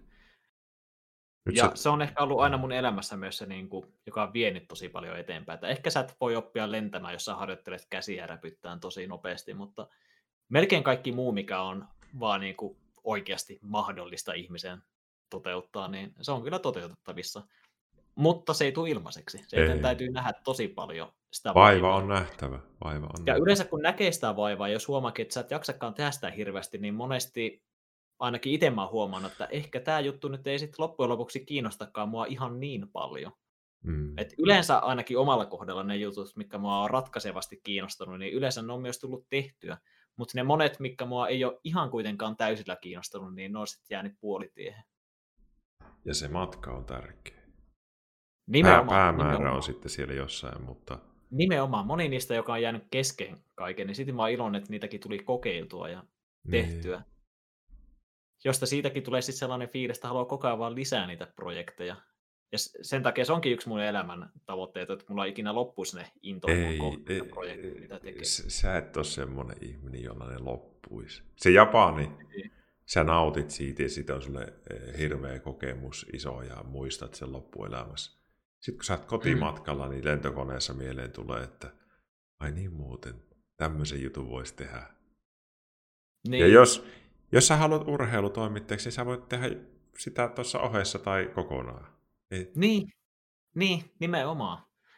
Ja, niin. ja ehkä sitä nimenomaan myös haluaa altistaa elämässä itselleen, itsensä niille tilanteille, missä sulla syntyy niitä ideoita. Ja yleensä milloin syntyy ideoita on se, kun on tylsää. Silloin kun mä olin armeijassa, mä keksin, että mä teen Sony VD YouTube-kanavan. Ja vitsi sitä oli hauska tehdä ja vieläkin. Ja se kannatti. kyllä. Mutta jos ei ikinä ole tylsää, niin sitten yleensä niitä hyviä ideoita ei välttämättä synny. Wow. Eikö aika rento olo nyt? On, on. Tämä on vähän niin kuin olisi ollut silmät kiinni ja meditoinut tai jotain, jotain muuta. vähän erilainen fiilis kuin mitä niiden mun speedrun-tuokioiden jälkeen Twitchissä. Siinä varmaan aivan niin kuin, sitten rupeaa Joo. nukkumaan, niin vieläkin näkyy vaan se käsikohta, missä ne kädet poimii siellä. Joo, Mario kolmosessa, se helkkari ärsyttävä kohta. Kyllä, ja kiintolevy on aivan täynnä savua Niin. tulee korvista. Ei pysty Silloin on niin ylivirittynyt olo, mutta tämä on eh, tosi sellainen rauhoittava olo, tosi erilainen Joo. kokemus. Meditointi, sekin voisi olla aika kiinnostava juttu. Sitäkin mä oon joskus miettinyt toisaalta, mutta en mä sitten tiedä, olisiko se kuitenkaan ihan oma homma. Ja kun sulla on niitä rauhoittavia jotain näitä puhumishommia, niin mun pitäisi kokeilla sitä, että toimiiko se mun kohdalla vai alkaako mä ärsyttää, että nyt se on vähän liian tolla lailla puhua. Siis mä, mä oon ihan sikarauhallinen ihminen. Mulle tuli... Mä striimasin toissa yönä. Yhtä peliä pelasin tossa ja, ja mulle tuli yksi katsoja sanomaan yhdeltä yöllä, että Ville, ihan oikeasti sä et voi olla tommonen ihminen, kun sä näytät, näyttelet olevas tuossa striimissä. Mm. Ja ihan, mä sanoin, että ihan oikeasti mä oon tämmöinen ihminen. Ja, sitten mä heräsin seuraavana aamuna, niin mulla oli mielessä sen tarinat, mitä mä rakastan. Ne on niinku, huutomerkki Zen, voitte katsoa, ne on, niitä on kaksi siellä. Tai niissä on kummassakin kolme tarinaa, mutta ne on tota, japanilaisia, feodaaliajan tämmöisiä ja kiinalaisia buddha zen juttuja, ja niissä on kaikissa joku semmoinen tosi ve- verkkainen opetus. Ai että. Koka, kopaset tänä iltana, kun menet nukkumaan, niin saattaa vielä tehdä Mä, aika katsoa. mä, oon, mä oon lukenut jotain vastaavanlaisia buddha-tekstejä kanssa. Ehkä vähän erityyppisiä, mutta pitää tutustua. Ne on ihania. Siis, Eikö sulla ole joku YouTube-videokin tullut? Oo, mä pistin pari eilen niitä, kun mulla oli semmoinen olo, että nyt mun on pakko laittaa tuota rauhallisuutta jakoon. Niin, niin, Okei. niin. Mä ajattelin, että mä rupean niitä tekemään tasaisin väliä, kun niitä tarinoita riittää, niitä satoja. Ja aina, Joo. aina muutaman kerrallaan. Ja ihmiset voi sitten nukkumaan mennessä vähän niitä mutustella. Mutta tota. Huh, ehkä mä sanon nyt tässä kohtaa, me ollaan kaksi tuntia juteltu, että, että ruvetaan hiljalleen lopettelee ja hei, Mm. mä haluan sanoa sulle, että sä oot tosi inspiroiva ihminen ja, ja kiitos kun sä tulit tänne. Tää on mulle niinku kunnia juttu, että kun mä saan, mä, mä katon niinku, mä oon niin tuore itse tässä, mä oon tehnyt tätä kahdeksan kuukautta. Mä katson hirveästi ylöspäin ihmisiä, jotka on tehnyt tubea ja twitchiä pitkään ja on niinku pitkä pohja sille ja oli tosi kunnia niin saa tutustua suhun. Hei, Joo, hei. siis Niin. niin, kiitoksia siis tosi paljon, että se tuntuu aina, ei osaa mitenkään reagoida, kun sanotaan, että olet tosi inspiroiva ihminen. Kun sitten Mm. yrittää itse alkaa palottelemaan, niin ei ehkä näe sitä niin, mutta kiitoksia älyttömästi. Ja siis tosi, mä oon ottanut niin kuin joulukuusta lähtien tämä meidän keskustelua vähän älyttömästi. Ja se oli sellainen pieni perhonen välillä vatsassa, että ai niin, sekin on tulossa sieltä. Ja, Mm. ja mä oon iloinen siitä, että tämä vastasi odotuksia. Et mä toivon, että siitä tulee just tällainen ihana rauhallinen olo, että nyt tuli mm. Oksennettua asiaa ulos, niin vastas kyllä odotuksiin. Mä toivon, että mahdollisimman moni ihminen näkee tämän video. Tä- Tästä, mä sanon heti tästä videosta. Tämä livenä oli uskomaton kokemus. Tämä on tosi hieno kuunnella perästä vielä jonkun. Ja kyllähän se tulee menestyä ja näin. Mutta Toivotan näin. mä aina kun mä niinku jotain- tiedän, että tämä on... Niin, jotain mä oon oppinut niin. Niin pitkään YouTubea tehneenä, niin ne sun mielestä parhaat videot ei ikinä ole niitä oikeasti suosituimpia lopulta. Tämä on mun opetus sulle. Aa, kiitos, toi oli hyvä oppi.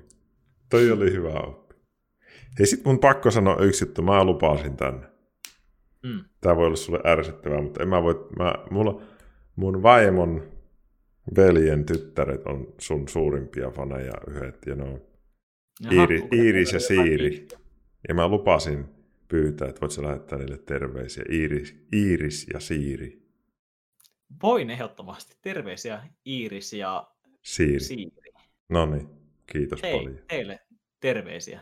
Toivottavasti joskus nähdään jossain. Tulkaa käymään jollain keikalla joskus, jos on jossain käymässä. No niin, arvoa miten niin, koska silloin kun mä rupesin striimaa, niin tytöt sanoo mulle, että, että Ville, ihan ensimmäisenä, siellä on semmoinen kuin Zone.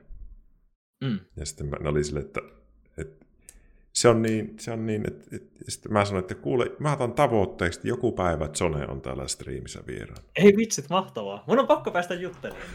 Joo, joo, sä näet ne joskus vielä.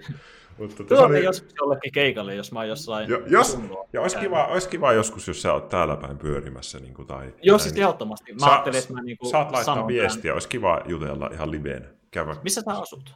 Pirkkalassa, Tampereen vieressä. Aa, Mutta siis mä oon kuopiolainen niin kuin alun perin. joo. Mä sainkin susta kieltämättä Kuopion vipat. Sun puheessa on Joo, Kuopiolaista. Savo. No niin. Mut näin Pir- mä ja ajattelin. sä asut siis nyt Jyväskylässä. Jyväskylässä. Joo, joo. Joo, Ei ole pitkä tää. matka. Tiedä vaikka ensi kesänä joku kerta, kun ajaa siitä ohi Kuopioon, niin Teslalla Joo. hurauttaa siihen sinun pihaan. Onko sulla Tesla? Tesla Ota Model mut 3. kyytiin. Kyllä, oi että. Pakko oli saada sähköauto. Mä sanon nyt jo valmiiksi, että mä oon sit maailman huonoin vastaamaan viestiin, niin älä lakkaa yrittävästä laittaa viestiä. Mä en halua missata meidän Tesla-ajelua. Live. niin, Hei! Kiitos ihan hirveästi.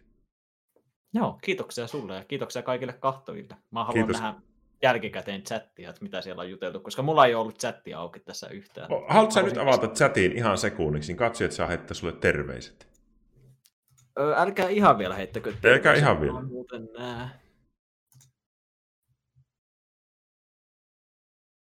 No niin, Oho, nämä sisältö ei ole käytettävissä. Kiitos. ottakaa vielä hetki. Laittakaa sitten tuolle Joonalle, eli Zoneille, kun se sanoo, että nyt, niin terveisiä, että mitä tykkäsitte keskustelusta.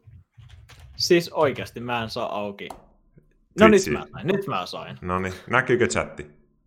Nyt näkyy. No niin, nyt Joonalle terveisiä. Ol- oliko Joona-.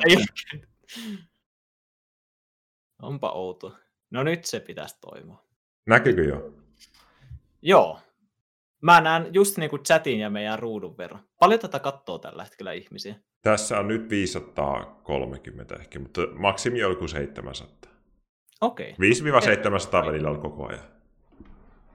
joo. Mikä on siis, minusta se on tosi paljon Suomessa.